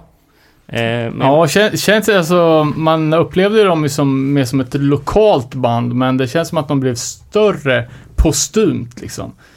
Kanske- Efter ja. Mjärskors tragiska bortgång i, i, i Thailand så, så växte väl bandet till att vara, alltså det blir ett riktigt kultband inom Mm. den extrema metalen liksom. Eh, Ett annat band som, eh, eh, på tal om Mjersko, där eh, bland annat han och eh, Danne Wall som vi har pratat om tidigare och flera andra Örebro-punkprofiler var Genocide SS. Sjukt suspekt namn alltså. Ja, och eh, alltså verkligen, det är, alltså, det är ohämmande naziflörtandet. Jag menar, eh, första Wow, sorry. Eh, Genocide SS första, första släpp pryds ju av en tysk pansarvagn. Det är den som heter Hail the New Storm också. Ja, precis. Och, ehm, och det är väl någon liten parallell till eh, Screwdriver-plattan Hail the New Dawn kanske. Och, jag vet fan, det är ju också en liten Örebro-grej känns det som att folk håller på och naziflörtar. Det har gjorts senast, senare med bandet eh, The Great German Re-Research och så här. Eh, Och Genocide SS släppte ju även en sjua där de gjorde två stycken covers av ditt favoritband David. Som är... Antin. mm. Verkligen. Eh, ja. eh, Men det är ju jävla catchy och rockig du. ja, det är väl, välsvarvat, får man ju säga. Välsvarvat. Eh, men om vi ska, alltså vi har ju sagt att vi ska göra personliga avsnitt och du Robin har ju gjort har gjort ditt, så jag tänkte att det som kommer nu, alltså den tredje generationen av Örebro Hardcore är ju lite min, min uppväxt kan man ju lugnt säga. Eh, och om eh, band som eh, Charles Hårfager, Kumpung och Seigman eh, eh, gick vidare till att bilda Millencolin som, eh, som vi må- någon gång måste förära med ett he- helt eh, specialavsnitt. Så Millencolin liksom slog igenom så jävla brett som de gjorde och skapade liksom en hel, ja men det var ju liksom en, nästan en eh, ungdomsrörelse li, likt den som Refused hade uppe i Umeå liksom. Så vart det ju, ja men helt plötsligt trendigt att eh, åka skateboard, att punka. eh, och det, Funka. och det, men, ja. Eh, och det här var ju någonting som man hade gjort själv, i alla fall jag hemma på kammaren, helt utan, uh, alltså jag känner nästan ingen som höll på, som, som lyssnade på, på punk eller åkte skateboard. Så det här var ju fan liksom, det var ju verkligen ögonöppnare.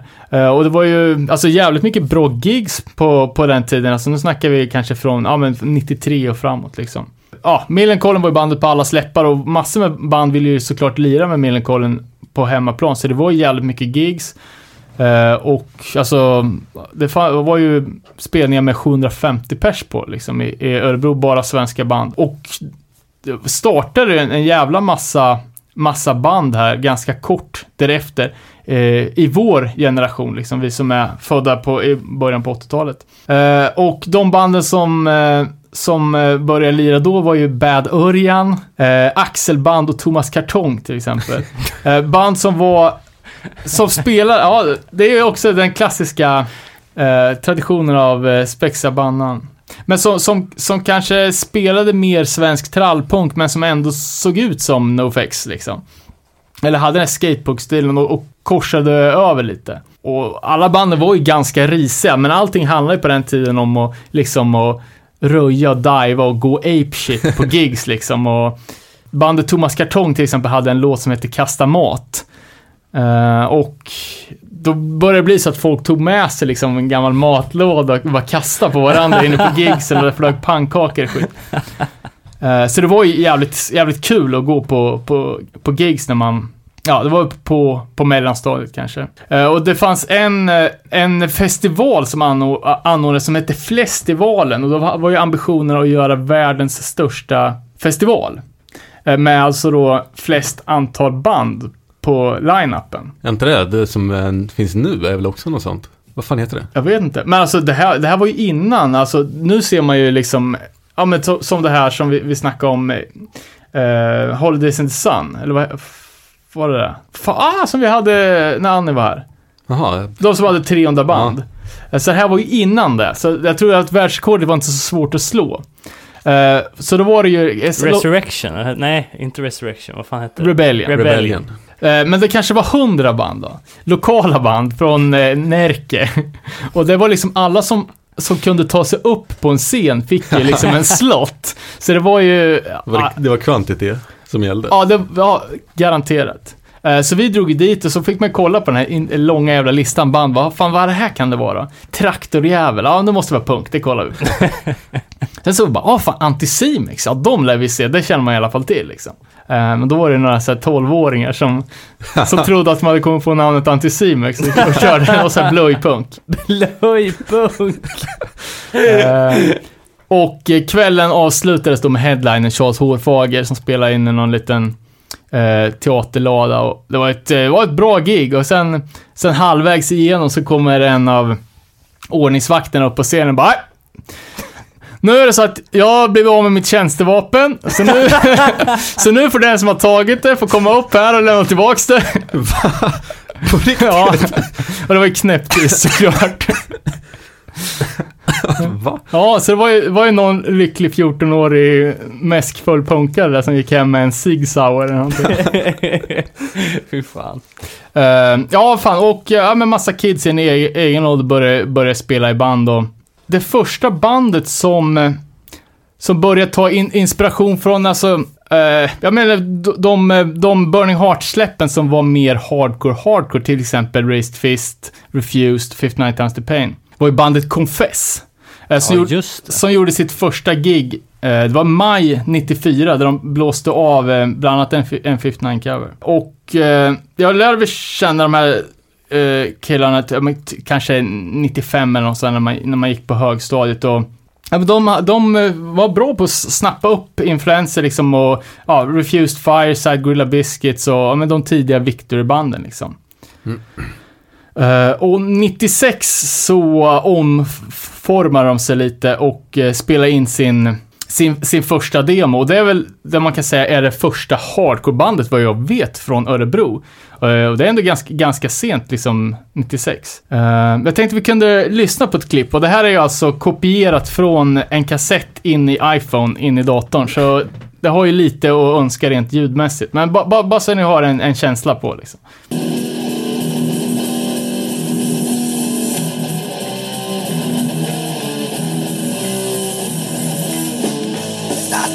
To the top. The top of their fire. You want to sit at the burn. So, come back for better desire. Knock, knock. Fire, fire. No, no. No, nowhere. Knock, knock. Fire, fire. No, no. No, nowhere.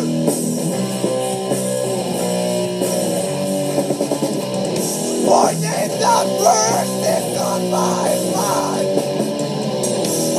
and spirit leaving behind.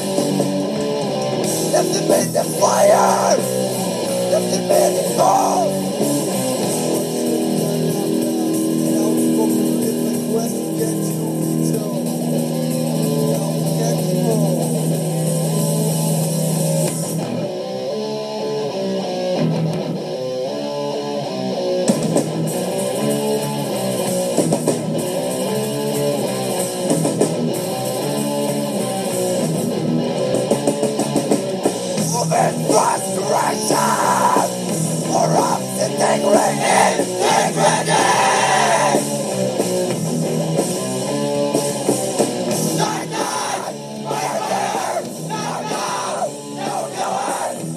Ja, och det här var en låt från, från Leprechauns andra demo. Jag kan inte hitta, hitta den första. Vad fan är en leprechaun alltså? Är det en sån här liten rödhårig grej som hittar en kruka guld där regnbågen slutar?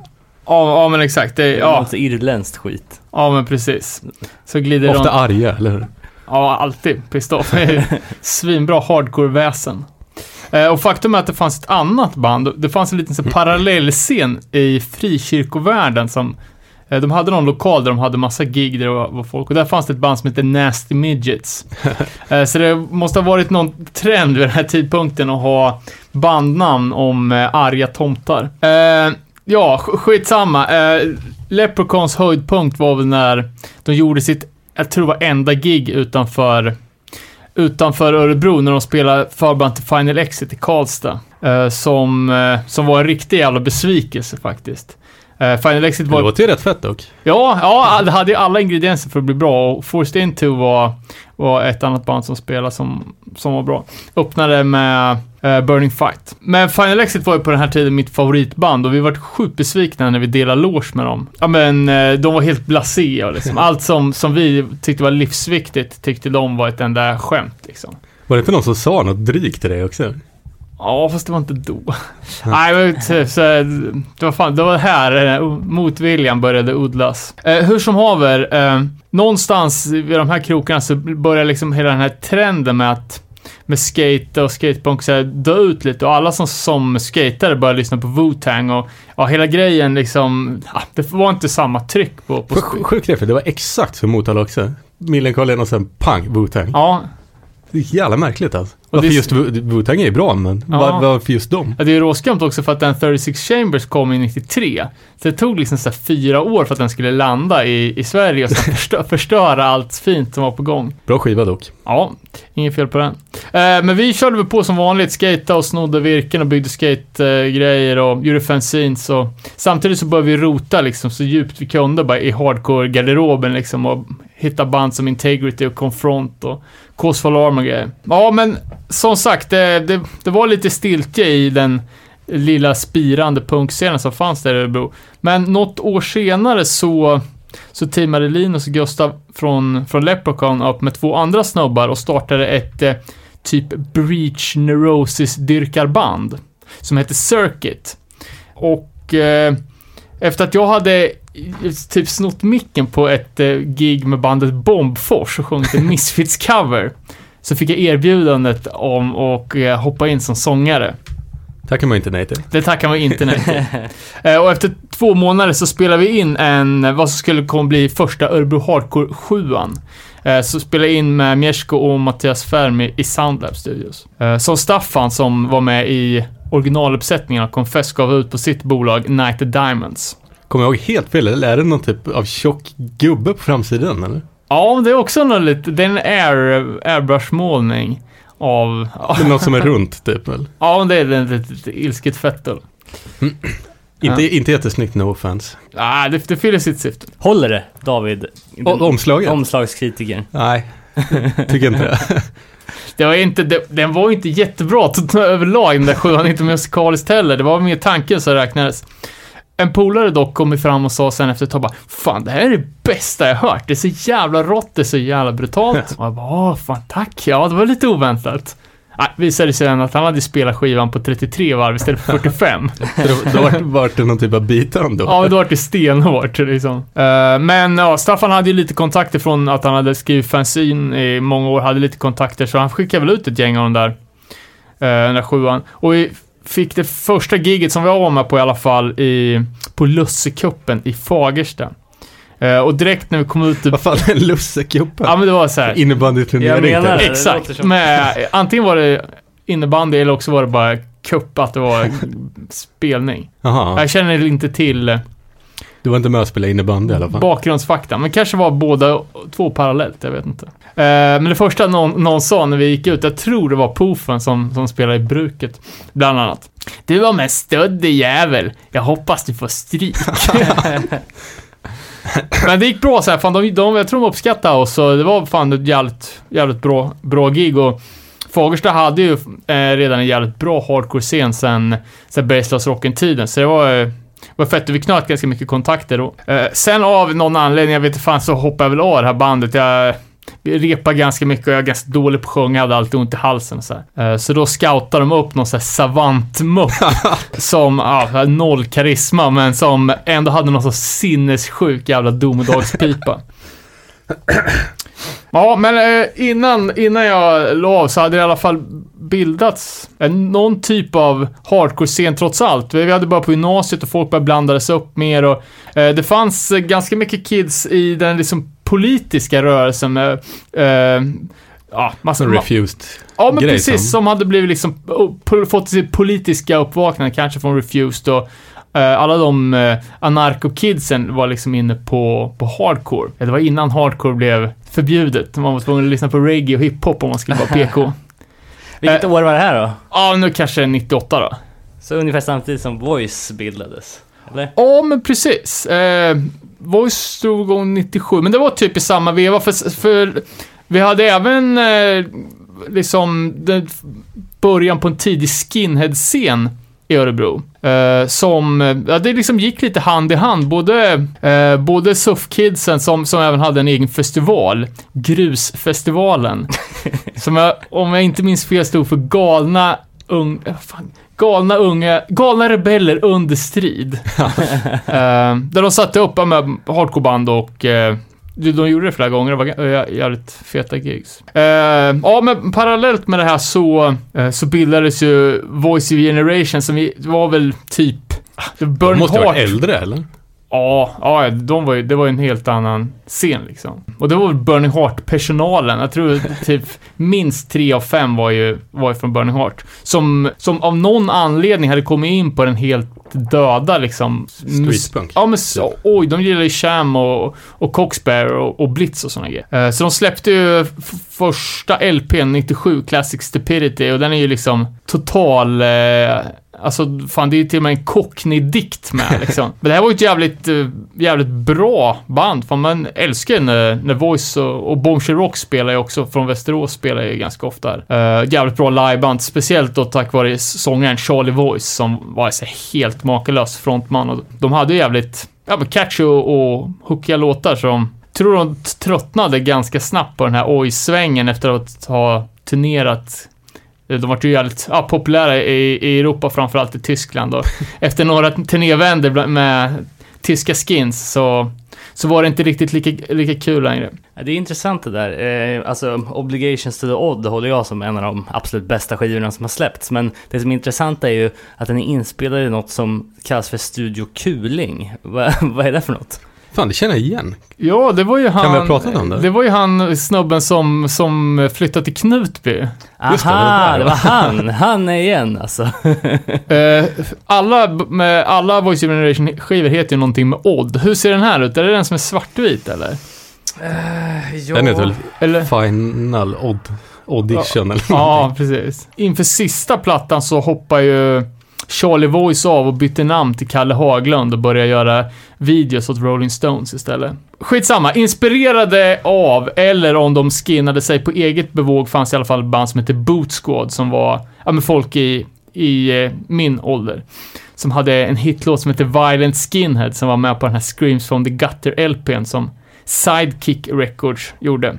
Där även Voice of Generation låg och var med. Var inte det bara Burning Heart fast den mer oj-punkiga delen? Oh, men precis. Det var ju Jallo som tidigare har drivit Finn Records, klassiskt rensbolag, eh, som ja, startade ett bolag under Burning Hearts flagg för att, jag antar, göra det som inte platsar på Burning Heart, men som ändå borde komma ut liksom. Skulle jag kunna tänka mig det. Eh, Boot Squad ombildades sen, eller bytte namn rättare sagt, till Free Martins. Och De var med på en eh, tribute till Warzone som, eh, som jag gav ut och som lite blandade hardcore-band, från, både från trakterna och från runt om i Sverige var med på. Eh, så det, det fanns ju en viss liksom, relation. Eh, jag tror de hade hört Warzone från någon sån här oj-samling och ja, vi kände ju till Blitz från ja, Judge-covern och, och, och så här. Så det fanns en liten integration både mellan eh, liksom anarkoscenen, hardcore-scenen och eh, oj-scenen och det här var ju supertidigt i liksom den här revival av skinhead-vågen. Så det var ju väldigt noga med att ta ställning mot fascism och, eh, och sådana grejer. För det fanns ju inte en människa i hela Sverige som hade hört talas om Och det skulle-. Nej, det, det fanns ju liksom inte. Eh, ja, och sen liksom parallellt med att jag spelade i Circuit så, så fick jag en polare, vi hade varit på, på det här eh, berömda Vänersborgs eh, giget med Agnostic Front, bland annat. Battery och Powerhouse och gud annat. Och eh, spenderade natten på en kyrkogård i väntan på första morgontåget och då Hur, fick... hur, hur gammal var du då? Åh, fan kan jag vara då? Kanske var 17, 18? Ja, men då är det ändå, är det ändå okej. semi-legit. Ja, ja, ja, för fan. Ehm, men, ja, vi, vi fick ju i alla fall för att vi skulle starta ett jävla super hardcore band. Alltså, vi vet, hardcore for hardcore. What the fuck else? Exakt. Eh, så vi teamade upp oss med, med två andra snubbar som jag tror vid det här laget redan spelar ett band som heter Auto Defiance. Uh, och vi var ju inspirerade av liksom, det var ju mitt under Youth Crew Revival-vågen. Så vi dyrkade ju liksom Floor Punch och, och Outlast och, och såna grejer, men även liksom den klassiska ja, klassisk hardcore som Side by Side och DOS och Grilla Biscuits och, och såna grejer. Och ja, fan, vi började sk- skriva lite, lite låtar där och sen efter ett tag så, så började det gå ett program som heter PS på, på TV där ungdomar då, under 15 fick, eh, fick göra en videodagbok. Fan, det här, jag kommer fan ihåg det alltså. In, Eh. Inte att du har gjort det, men det konceptet. Ja, vad fan, alltså det här var ju... Tänk, på den här tiden så var ju att SVT-programmen hade så sjukt mycket större genomslag än vad det har nu för tiden. Liksom. Det fanns säkert bara två kanaler. Eh, typ. Uh, skitsamma, men Adam då som var yngst i bandet, han var ju under 15 så vi tvingade honom att göra, skicka in till det där. Eh, och han fick ju, fick ju då hemskickat en videokamera för att, för att göra en, en dagbok. Eh, och det här, alltså, programmet är fantastiskt bra liksom. Det är kryddat med så mycket episka one-liners. Öppningsscenen är typ så att, ja, tjena, jag heter Adam, jag bor i det här röda huset. Det bara stinker medelklass. Eh, ja, och det, fan, det men handlar ju om hans liv liksom som- i sitt hardcore-band och vi repade och satt och gjorde typ, eh, ja, omslag. Vi skulle släppa en split med, med ett band från Sundsvall som heter Pointing Fingers. Jag vet inte fan riktigt vad, vad som hände med det. Men mixat då med hans eh, tonårsliv. eh, så jag tror att det var ganska mycket folk som såg det här och, ja, liksom pre-internet som fanns, var med i SVT och det här programmet sändes i repris flera gånger och eh, ja, det var ett jävligt bra sätt att sprida ett band i alla fall. Fan vad jag hade velat se det här alltså. Ja, fanns, jag, försökte Finns det inte någon sån jävla öppet arkiv och grejer? Ja, finns det med det? Jag letar faktiskt. Ja, det borde ju finnas någonstans. Det borde finnas, eh, precis som man går till Kungliga biblioteket och letar gamla artiklar så borde det finnas något liknande om man kan gå och leta gamla klipp. Ja, eller hur? Om man bara vet vilket år man är ute efter liksom. Ja, Har du kollat på YouTube eller? ja, ja lite grann. Men eh, fan, om det är någon där ute som, som vet vad jag snackar om, som har det här, så hade det varit kul att om någon kunde lägga upp det på tuben kanske. Eh, vet inte hur Adam tycker om det i och för sig. Skitsamma. Eh, och jag tror det kan, kan ha varit vårt första, första bokade gig i alla fall, vi skulle spela i Nora. Eh, och Nora var ju lite av ett, eh, en begynnande hardcore-scen. Uh, börjar finnas lite band och, och kids där ute, men också en jävla massa nazis. Eh, så eh, ryktet om att eh, vi skulle dit, tror jag, drog dit eh, lokala AFAC-teamet. Typ som maskerade och utrustade med tårgas och tillhyggen. Bara skicka lite nazis där efter gigget. Vadå, som någon typ av backup till er eller? Ja, men typ. Eh, dock inte med, alltså, det kändes som att de visste, visste att det skulle vara en hardcore gig i alla fall. Eh, och det här tror jag vart lite jobbigt för de hardcore kidsen i Nora, för de hade liksom eh, ganska stort problem med nazis eh, redan innan och jag vet att de det var så här, någon mordförsök på någon fritidsledare där ute. Så här tror jag trumma upp eh, elden lite. Eh, men eh, fan, det, det bildades ju en, en scen där i, i Nora med band som Exhale bland annat och kommer ihåg något band som, som hette Moshpit. men som presenterades på någon sån här, jag vet, eh, ah, talangjakt-ish. Som Mors Pit. Klockrent svenskt punkbandnamn. Eh, Så hade de även ett band som hette HIV Positive Youth. Ehm, Nice. Vad var det här för dårar? ja. ja, jag vet inte riktigt vilka som spelar i, i vilka band, men det är väl Eh, Eh, ett band som startades där ute hette Best Foot Forward och det var eh, Adam då som spelade med mig i Angry Youth som grabbar micken tillsammans med några andra killar. Eh, och det här bandet ombildades väl senare som Path of No Return. Som influerades av ja, men Sick of Rule, No Innocent Victim. Uh, och det var inte så jävla många som var inne på sån hardcore på den tiden. Jä jävligt, jä jävligt bra tyckte man det var i alla fall. Eh, och eh, någon gång där i typ december 2000 så spelade de in sin första, sin första demo. Är den, den en svart eller? Det är ett typ ett, ett foto på dem när de är ute och knallar. Hmm. Jag tror, alltså det måste vara sjukt liten upplaga på första, första demosen. Det är inte den som heter Har någon Loyalty Remains eller? Uh, jo, precis, precis. Det är sista låten eller? Eh, ja, som faktiskt jag skrev texten till och uh, gästsjunger på. Utrot på den, på den låten är ju i form av några så här hiphop-beat som en, en kille som heter Frank skrev. Och några år senare så, så sköts ju Frank ihjäl eh, i, utanför sitt föräldrahem av, av polisen.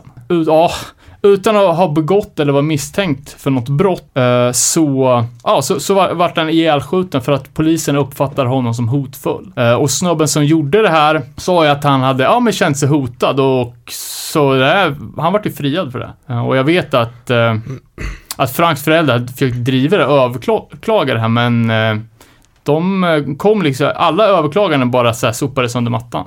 Så riktigt, riktigt sjukt. Fan, det kanske är något för någon sån här grävpodcast istället. Ja, Jag menar det. Ja, ja, så om man vill eh, kolla på det här så kan man googla Daniel Franklert Mune. Eh, Så, så finns det, det har varit alltså massa, massa skriverier om det där, men aldrig lett någon vart och bara tystats. Liksom. Helt sjukt man kan skjuta en 22-åring i magen liksom och sen bara, nej men det var, det var, jag var hotad. Vi lägger ner. Sjukt. Ja, tragiskt som fan. Ja, sen Path of Return pumpar på och spelar in en demo per år. Typ eh, 01 och 02 också. Eh, och sen kom ju Hatebreed. Slog ner som en bomb skulle man kunna säga. Eh, vi hade ju lyssnat på Hatebreed liksom sen gammalt, men just den här eh, Perseverance-plattan med... Ja, vet fan. Den, den, var, den var ny. Så, så landade ju den som, som sagt som en jävla bomb. Och Path of Return, de var ju skamlösa på, på, på den här tiden och, och kanske fortfarande. Så de körde ju liksom covers på de senaste hardcore-låtarna som man typ inte hörde annars. Så de gjorde, gjorde ju alltid Proven till exempel. Med det ja, med mest episka morspartiet som någonsin hade skrivits för den här tiden. Eh, och körde ju Terror, typ Low Still Low tror jag. Ja, så det, var, det vart ju, det vart ju fan mycket, mycket vev på det där alltså. Bandet, de... eh, eh de eh, spelar ju på som fan, de var duktiga att spela, de var ju, de satsade liksom och Mm. jag tror de gjorde ett par turnévändor redan, redan på den här tiden. Och eh, 2003 så åkte de till den då ganska okända Ant Farm Studios som jag tror ligger i Århus. eh, för att spela in en fullängdare med Tube Madsen, som jag vet inte fan var de fick honom ifrån, men Jag vet inte ens vem det är. Ja, det är en jävla dansk. eh, som eh, det har ett väldigt speciellt sound. Och det här var ett sound som alla gjorde, fast efteråt. Eh, jag vet att till exempel de stora europeiska banden där, typ som Maroon och Born from Pain, bara spelade in där senare. Och de sena, se- senaste fyra Sick of All-plattorna är inspelade med Tube Madsen. Eh, men jag vet inte om, om det var några, förutom några kanske några lokala danska hardcore-band som hade spelat in där. Och vilken skiva var det? Den där de syr ihop ett ägg på framsidan? Nej, det här var en skiva som aldrig kom. All right. Eh, Och det enda som hände med den var eh, två låtar som var med på splitten med The Change. Eh, ja, och de här två låtarna var med på en fullängdare som liksom var... Men läckte inte den på någon vänster? Jo, säkert. Jag vet inte, jag tror inte de har försökt hålla det sådär hemligt heller. Det är bara... Alltså, de har alltid haft en så jävla otur med, med timingen. Det känns som de, de ligger lite före istället för lite efter. Ja, men verkligen. Alltså som sagt, eh, i studion där alla hardcore-band spelade in senare var de ett par år tidigare. Eh, och alltså med olika grejer som de, som de gav sig på. Så, Och sen var det lite så mer citationstecken snedluggsmetal. ja, och det var ju också Och för tidigt ja. för tidigt för att, för att få, få någonting ut för det. Så, Men jag menar, de slutade ju, sin sista turné var ju som support till Parkway Drive för fan. Ja. Ja, ja, ja. Det, och det, men de släppte ju väl... skiva på Epitaph och såna grejer då. Jo, jo, men ja. Eh, ja, men om, om vi ska hålla det lite Men, i, i, var, var det någon som sa att det var Epitaphs sämst säljande skiva någonsin? Eh, Eller är det här bara något jag har fått för mig? Alltså, jag vet inte, men den lär ju inte ha sålt speciellt bra. Men det är sjukt stort att ha gjort en skiva på Epitaph. Det är väl bara Melancholy från Örebro som har, typ, eller från Sverige, för fan. Ah, kanske något Barney Hearts-band. Eh, skitsamma. Eh, tillbaks, tillbaks till, eh, till kronologin. Eh, på den här plattan då, som de spelade in i Antfarm så fick de ett erbjudande för Good Life Records. Eh, belgiska bandet som på den tiden var väl typ det största, i, definitivt i Europa. Mm. Eh, med kravet att de skulle byta namn. Eh, namnet påminner väl för mycket om brasilianska Point on no return, som var jävligt s- omtalade och hypade på, på, på just den här tiden. Eh, och misstänker jag i kombination med att Good Lives senaste release eh, och ett band som de försökte göra stora var Day of Contempt. Eh, ett australiensiskt band om jag inte minns fel. Som, ja, det Tror jag, har, jag har en skiva med det. Tycker fan det var ganska bra. Ja. Nu har jag inte lyssnat på det på säkert. tio år, men jag har för mig att jag tyckte det var bra. Men då att Day of Contempt lät alldeles för likt till exempel Day of Suffering, som var ett, eh, ett, eh, klassiskt grönsaksmangelband från skolan innan. Och att de, eller att Goodlife inte ville bara bli band, bolaget som hade band som låter som andra band liksom. Men det vart de ändå sen. Så, så blev det. Eh, och 2004 släppte i alla fall jag och eh, Skogis, som, eh, som hade bott i, i Örebro br- bra länge och som var en, en eh, jävligt viktig del i, i scenen. Eh, eh, eh, Death is promised, en mini-CD, som är så jävla hård alltså. Fan, då har jag tänkt fel. Jag trodde den skivan som aldrig kom var efter den. Nej, Och inspelad efter. Den eh, kom i alla fall ut eh, efteråt. Jag, kan inte svära nu på eh, när den var inspelad. Mm. Men det här är fortfarande, alltså det är ju burkigt jävla ljud, driviga trummor som fan och sen är det så här liksom Slayer-erskt på, på gurkan och sten jävla hårt.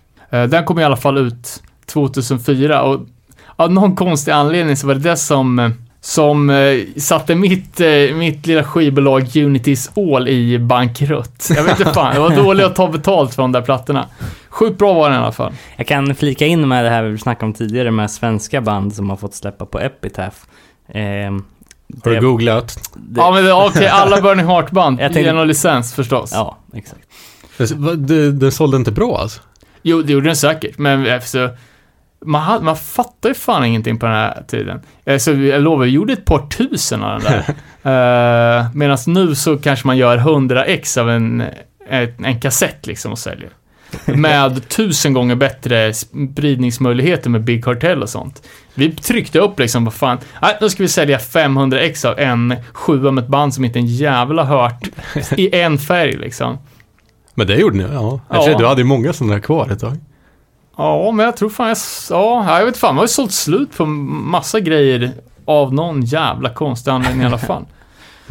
Eh, ja, 2005 i alla fall kom första riktiga fullängdaren, Black Knights Coming. Och då hade de ju gått över till lite mera den här så kallade fashioncore-stilen.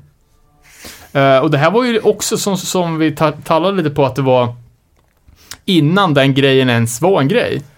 Eh, och det här är ju samtidigt som, liksom, som Bring Me The Horizon släppte si- sina första grejer. Eh, så jag tror liksom lätt med, det, med deras engagemang och eh, hur jävla duktiga musiker de var, att med rätt, alltså fan, Allting är rätt förutom tajmingen. ja, eller bara rätt, alltså Bring Me The Horizon släppte på ett DIY, ett engelskt DIY-bolag, lika litet ruttet som, som Mitt och Skogis liksom. Fast ni släppte inte den Black Knight Coming. Nej, men jag menar för, första, Ja, ja. första släppet. Eh, som var en, en, ett, eh, en miniserie då, som, som kom så året innan. Uh, Black Knight Coming släpptes på, på GSR, Gangstyle Records, holländskt. Jag tror har någon, eh, någon underkoppling till typ Roadrunner. Ja, fan, Vad fan, de har ju släppt Knuckle Dust och Kickback och såna grejer också. Ja, ja, men det är ju ett, eh, ett jävligt stort respekterat eh, europeiskt bolag. eh, Liksom, med, på, med, med större band, så det är absolut inget fel på, på, på det. Eh, kändes det dock som att potentialen för att bli enorma var, eh, var, var jävligt stor. Eh, sen gick ju vidare, så de var jävligt rastlösa. Jag tänker- kan tänka mig att de repade jävligt mycket och liksom ville hela tiden driva det framåt och, och göra det bara mer, liksom hårdare, ex- extremare.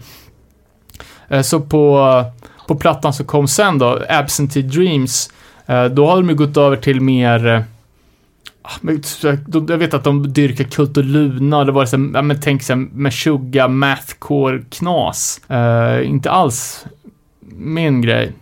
Eh, men ja, men så gått över till mer Archie med scarf eh, hardcore liksom. Men av någon anledning så fick de ju sign på, på Burning Heart. Eh, och därigenom på, på Epitaph. Och det måste ju vara ett, eh, ja, någonting som man har på sin, sin gravsten alltså. Eh, och den här plattan gjorde de också med en ny sångare, Patrik, som, som tidigare sjöng i Exhale. Och kanske till och med något av de andra lustiga Nora Hardcore-banden. Ja, och, och parallellt med med Pathner Turn, så lik- var som en, en liten parhäst var ju Dead Reprise. Uh, från början från Fagersta Norberg. Eh, och de här dudesen har ju spelat i hardcore-band sen, sen barnsben. Uh, bland annat Senseless Pride som, som någon borde lägga upp demo med. Men på grund av jävligt eh, seriöst nazi-beef med mordförsök och grejer så flyttar de till Örebro en efter en. Uh, och jag vet inte riktigt när, när det skedde och uh, vad de hade för, för band då. De spelade ju med NBG och uh, Alligator bland annat. Men bandet hette från början Under My Hood och någon gång så, så bytte de namn till Dead Reprise. Av Det var all- rätt sent väl? Första Dead Reprise-släppet är från 2005 och de gjorde ju en, en handfull demos. Som Under My Hood, ja. Ja, Och spelningar. Ja, för fan. Eh, och det var ju under den, den så kallade gyllene eran när, när eh, det var bra gigs i, i Örebro. Och i Motala. Och i Motala. Ja, och Dead Price ha- hade ju lite liten annan approchering på, på det här liksom att eh, om Pet Turn börjar luta mer åt metalcore så så körde ju Dead Price på med, med, ja, med mer, mer driv och eh, ah, inte, man ska inte säga punkigt, men ändå eh, liksom eh, less is more-tänket. Eh, och det här var ju på en tid när, när svensk hardcore enligt mig hade sin all time low, så eh, ja, det fanns ju inte så, så, så mycket fina, fina band.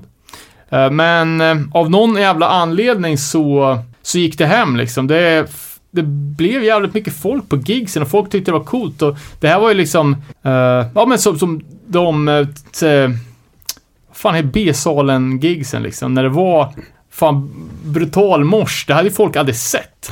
Även fast man aldrig hade talat om hardcore och kom dit av, för att man var med sin kompis liksom, så glömde man det aldrig och sen, det vart intressant för folk. Eh, Så det bildades, så kom ju massa andra band från, som avknopplingar liksom, eh, i den här scenen, bland annat Face the Fallen, eh, som gjorde ett par demos och som hade någon jävla beef med Commitment Crew från Göteborg. Va? Skulle jag vilja ha mer info om.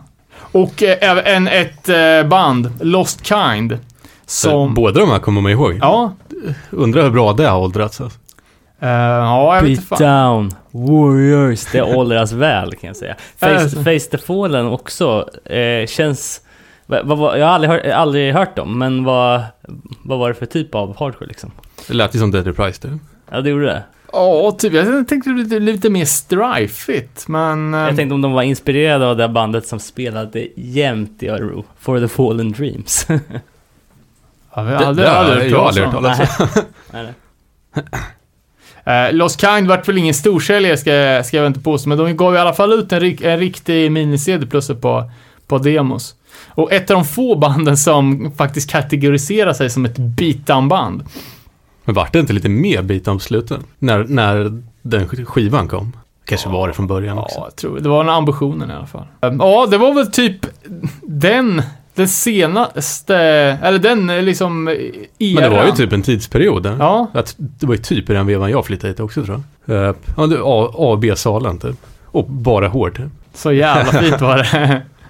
Eh, sen blev det en, eh, en helt ny scen som vi, vi ska klassificera som stationen-eran. Började inte den lite i i A och B-salen också när det, när det, du vet, Have Heart spelade jättemycket? Ja, ja, det, ja, säkert. Och sådana grejer. Typ. Säkert övergångar, men om man tänker tillbaks på det så, så känns det som att det var, ja men nytt folk och nya band. Uh, vad fan, ja, vad, vad har vi för, för stationen-band? Ja, först och främst Let Me Out. Eh, de spelar ju jämt på den tiden känns det som i alla fall. Ja. Eh, släppte ju Sjukt att- en jävligt svinbra demo som väl heter Move On va, eller? Eh, Okej, fan jag har missat deras demo alltså. ja, den är ju det bästa som de har släppt. tycker Okej, jag. Sen okej. släppte de ju en fullängdare som heter I think I can. ja, eller den har man ju. så. Men eh, demon är ju det som är, håller. ja, i och för sig, fullängdaren håller ju också, men det är mycket mer... Eh, demon är mer skitig. All right. Kommer du Ja. ihåg att när de spelade med Death Before Dishonor eller? Och de typ sa det här bara fan, vi är lite oroliga för att åka ut med de här snubbarna typ. De verkar ju crazy. Uh, och så hade det blivit tvärtom typ att Death Before Dishonor tyckte bara vilka jävla stollar. Lugna ner det. ja, men där och, och så där, balansera på relingen på fin, Finlandsfärjehelg. Nej, men Let Me Out var ju inspirerade av eh, det är ju, är ju, frontades ju av eh, återkommande gäst, Winnie the Bronco, som eh, tog in lite nya inspirationskällor om, om, eh, om eh, de gamla banden lyssnar på, på det hårda så, så är ju Let Me Out snarare ett band som är mer Orange County hardcore. Eh, och jag hör ju fan ganska tydliga No is for name Asså, grejer på sången. tycker du? Ja, fan, jag tycker det är svinlikt på, på, på sina håll. Fan, jag har alltid tänkt att det är lite Pennywise-sång. Ja, ja men ja, kom si kom sa. Men eh, att det, det är ett helt klart ett annat sound. Eh, och de gjorde även en split med First Cut. Det gillar du va Robin? Ja, vad fan är de ifrån? Typ Växjö? Skåne någonstans. Jag tror de är från Skåne. Okej, okej. Ja, men eh, det var väl typ några av de låtarna plus lite till kanske som de hade med på demon. Ja. Eh, men First Cut hade ju en eh, infernalisk liveshow. I alla fall när de spelade i, på stationen. det gick rätt vilt till. Right. Ja. Eh, Eh, ja, jag vet inte fan riktigt vem som har skrivit eh, musiken till, till Let Me Out och fr- framförallt till, till fullängden. Eh, men jag tycker att det, det faller igenom lite på att riffen är, är lite för jeansiga liksom. Det är typ halv, halvvä, halvvägs men inte riktigt där för att det ska bli det här riktiga fan, ja men så, så jävla, så att det ska bli Ignite av det liksom. mm. Nej, jag, jag tycker att det håller än. Ja. talat. Ja, jävligt snyggt artwork också. Det finns ju, den släpptes ju på, på CD och på LP två olika bolag. Och CD-omslaget har för mig, som är så jävla snyggt. Går i svart och gult. Ja, det är LPn tror jag. Ja, båda. Båda Aha. och. Sen följdes det upp av Chain Reaction som väl inte kom ah, lika, blev lika bra som Let Me Out. Eh, Tycker du inte? Nej, det tycker jag inte. Ah, okej, intressant. För här tycker jag Chain, Re- Chain Reaction har ju, rent musikaliskt tycker jag, liksom eh, har det som jag saknade med, med Let Me Out, att det ska bli så här liksom rakt igenom hardcore och inte så mycket jeans. Eh, och sen hade vi också Elapse som eh, i början av 2011 tror jag det var släppte sin Democracy. Som väl ändå får klassas som ett av de mer välsvarvade grejerna från den här stan de senaste fem åren. Ja, verkligen. Och ma- man skulle väl utan för mycket fantasi kunna gissa att Elapse var ganska inspirerad av Dead Reprise. Kind. ja, Eller No, eller Path No Return. eh, med jävligt, jävligt duktiga musiker och eh, de verkar Jävla bra vara... inspelat för att vara... Ja, för, för allting. Till och med det som var en demo låter ju bra. Eh, Jag tror att de har, har lirat in allting själva också. Riktigt DIY. eh, 100, 100% liksom. Vi Sen- gjorde ju även tre, jag vet inte vilka, vilka som är, vilka som är mini-CDs och vilka som är demos. Eh, men de, jag vet att de i alla fall har minst tre eh, kortare plattor ute också. Mm. S- som samtliga är, är jävligt gjutna. Hå, ja, men hårdare, hardcore, drivit med en jävligt Jävligt bra sång är ja, aggro, väsig sång. Sen eh, gjorde ju eh, Panikliv också, den här svensk punkgrejen också. Släppte två EPs, eh, också under samma period som Elapse släpptes in. Eh, Hmm, har jag fan missat. Det finns för, för många band med, med så Som här. heter Hårda eller någonting. Ja. ja, där har vi, eller hade du med på Panikliv? Eh, ja, de har släppt eh, två sjuor, eh, Modern Idioti som kom ut 2010 och eh, dit drömmar går för att dö som kom ut 2012. Ja, men vet ju säkert vad det är, men det, ah, fan, det blir för rörigt med den namnen. Men var det där stationen grejen så jävla länge eller? Jag, jag kan inte knappt minnas att jag har varit där alltså. Jag tror att det var Men, 2009 stationen all, till 2012 kanske. Ja, nu snackar jag stationer i alla de lokalerna. Men det var ju det som låg vid tågstationen nere. Ja, ja men det var ju originallokalen som var något så litet, jag vet inte fan vad det var. Om det var någon så här Städskrubb. städskrubb där tågpersonalen bytte kläder eller någonting som, som gjordes om till, till spellokal. Vet inte fan om band repa där också. Säkert. Ja. Sen flyttade, flyttades ju runt till lite olika lokaler. Men det var ju liksom kulturföreningen, stationen och de kidsen som hade det, alla deras. Eh, Men eh, ett annat band då som, eh, apropå hårda, som du sa, Hårda Bud. ja, just det. Som för övrigt också gjorde en split 12 med, med Chain Reaction som vi, som vi nämnde tidigare. Yes. Jävligt bra band, alltså det är ju så här, alltså sån hardcore som, som de flesta gillar. Som är me- mer åt det här stök-hållet. Mm. Men tyvärr så faller det ju så jävla platt på att de heter Hårda Bud. Speciellt samtidigt som att Hårda Tider är Sveriges absolut största hardcoreband. Ja, lite är det ju. Tyvärr, det går ju inte att ta det seriöst. Nej. Men fast Ja. det var, ja, jag tycker det är ett, en jävla miss alltså. Eh, och Hårda Bud är väl fyra femtedelar av bandet som idag är väl Örebros största hardcoreband, Lowest Creature. Ja, det kanske de var ja. Och sen var det ju din brors band Robin. On the Edge of Forever. Ja, just det, just det. Och även eh, Chastise var ju också Just ett det. band som var aktuellt då. Eh, och även de lite mer krustiga Arrogant State som fortfarande håller på och släpper bangers. Ja.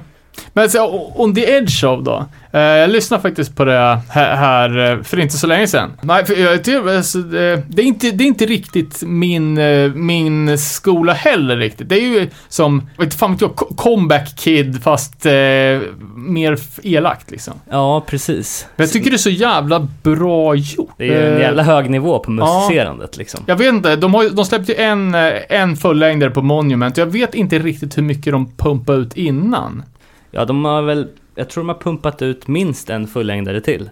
Minst en sjua till. För det är väl den här som, fa- fan vilken jävla dålig radio det sitter beskriva abstrakta skivomslag. Skitsamma, det är bra, så jävla bra producerat och så, så snyggt. Rått. Verkligen. Och eh, sångaren Babyfaced Killa har ju en jävla elak pipa alltså. Eh, Chastise då, ett band som jag faktiskt har missat. Eh, som har liksom gått, ja, man har säkert sett dem och, och hört dem massor med gånger men det har liksom inte fastnat riktigt. Nej, ja, det är lite så här, blandar liksom eh, New York med Boston på något vis. Alltså, inte lika tungt kanske, men ändå Och då, då snackar vi Boston Have Heart och inte Boston SSD antar jag. precis. ja, och lite eh, liksom breakdown också, men inte, inte för mycket. Jag vet inte hur mycket de släppte, jag har ju bara sett den där klassiska grusgropsvideon. Eh, och sett dem live då såklart, men jag tror också de gjorde en resa från att vara någonting till att bli mer hardcore-riffigt liksom. Du skickade en Elapse-video till oss. Den hade jag helt missat också. Ja, Ja, det var jag som skickade. kanske var du. Ja. Jag tycker det var hjälpbart. Jag hade inte heller ja, sett det var ju Nej. snyggt gjort Liv. Det är ju klassiker för fan. Ja. Ja, det- Proffsigt filmat så. Ja. Så ser det ju lite pajigt ut eftersom det... ja, men äh, ja, precis. Det går ju inte att göra en hardcore-video och att det inte blir pajigt. Då är det bättre att göra det med lite självdistans liksom. Och, Ja, ja eller hur. eh, det tycker jag vi kan lägga ut. Mm. Ja, det tycker jag också. Eh, men jag vet att eh, den musikaliska hjärnan bakom det där bandet, uh, Tappo, jobbar väl... Nu håller han på att göra filmmusik, men jag tror att han var inne på filmmakeri också. Jävla talangfull pojke det där. Mm. Ja, verkligen.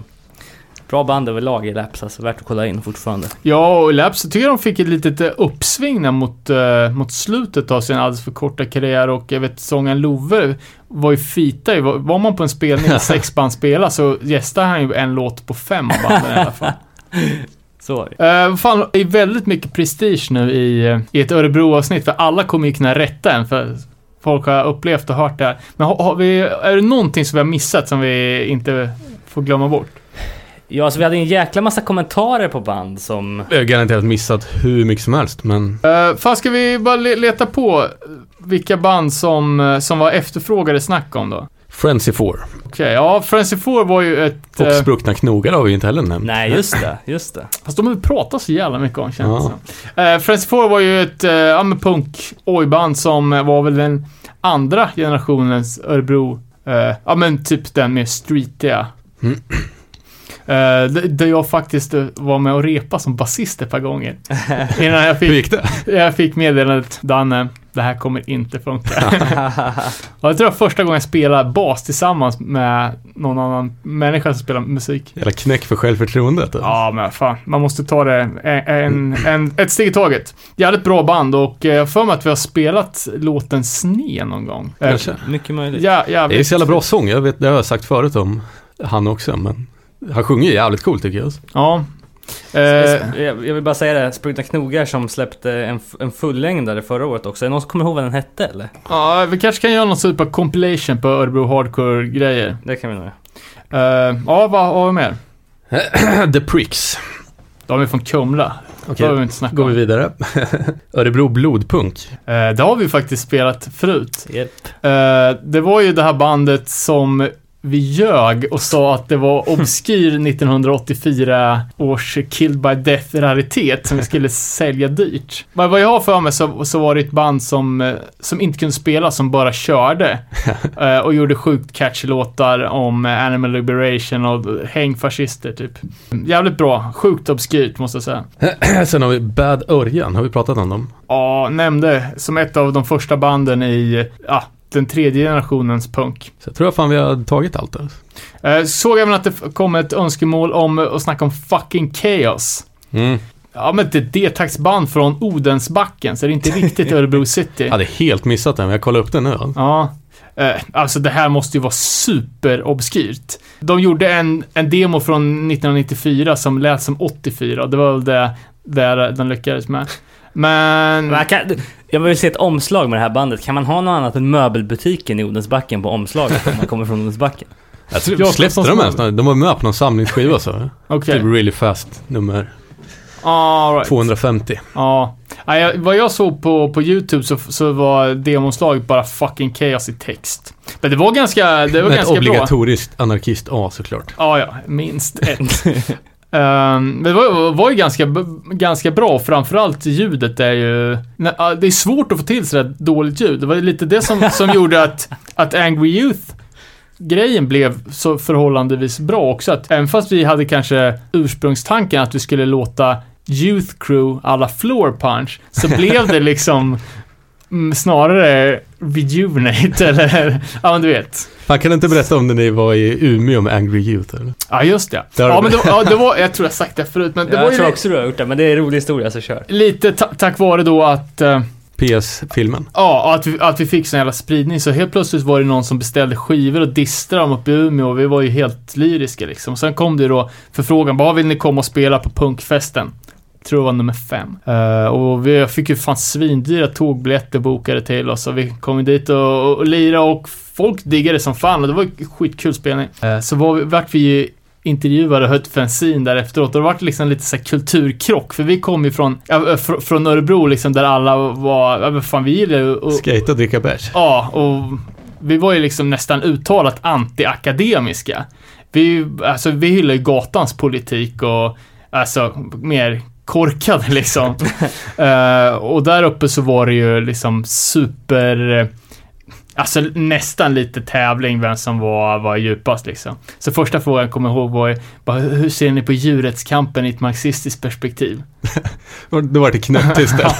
Okej. Ja, och sen när, när eh, vår gitarrist Erra fick frågan om största inspirationskällorna och, och kläckte med Metallica och Onkel Konkel. Då var, tror jag var slut på intervjun. Det här antitravbandet, är de från Örebro? Eller? Nej, då ska jag inte prata om dem. Nej, det var ju jag och några snabbar till som hade ett, eh, ett hyllningsband till Svart Parad som hette Svart Protest.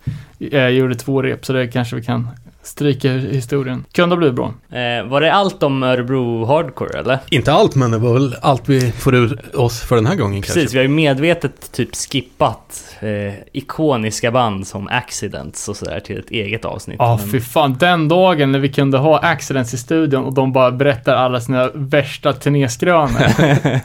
det, då är fan mitt liv komplett alltså. Världens, claimar fan världens sjukaste band. Nej men fan, eh, eh, det var ju mycket, mycket historia.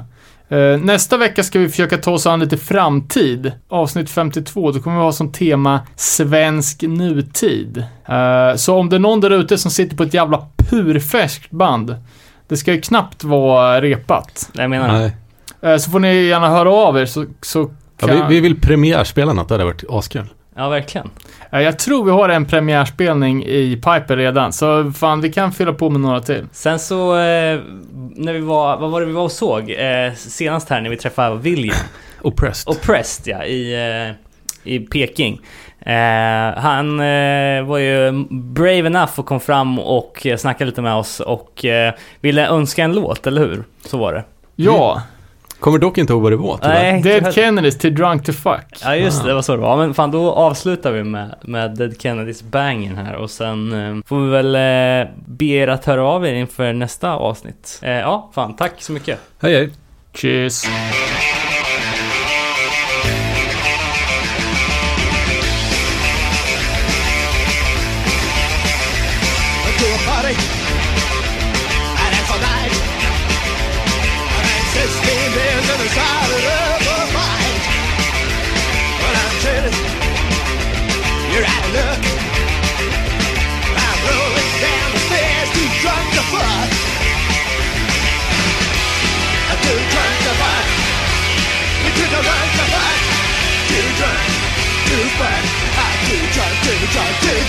Fuck.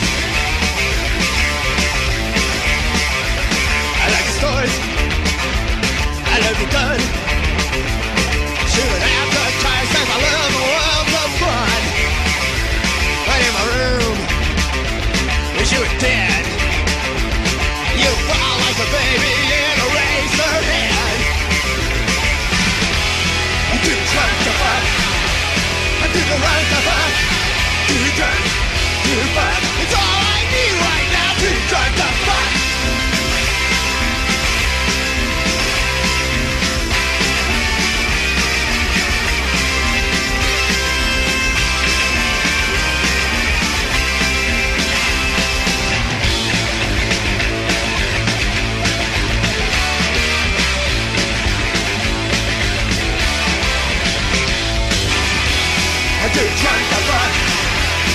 You a run to.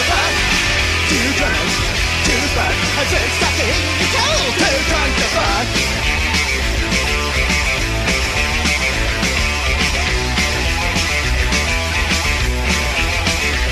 I'm about to drop. My head's a mess. The only salvation is I'll never see you again. You give me a hand. It makes the world Take out your fucking retainer, put it in your purse. You fuck. You right fuck. You. You.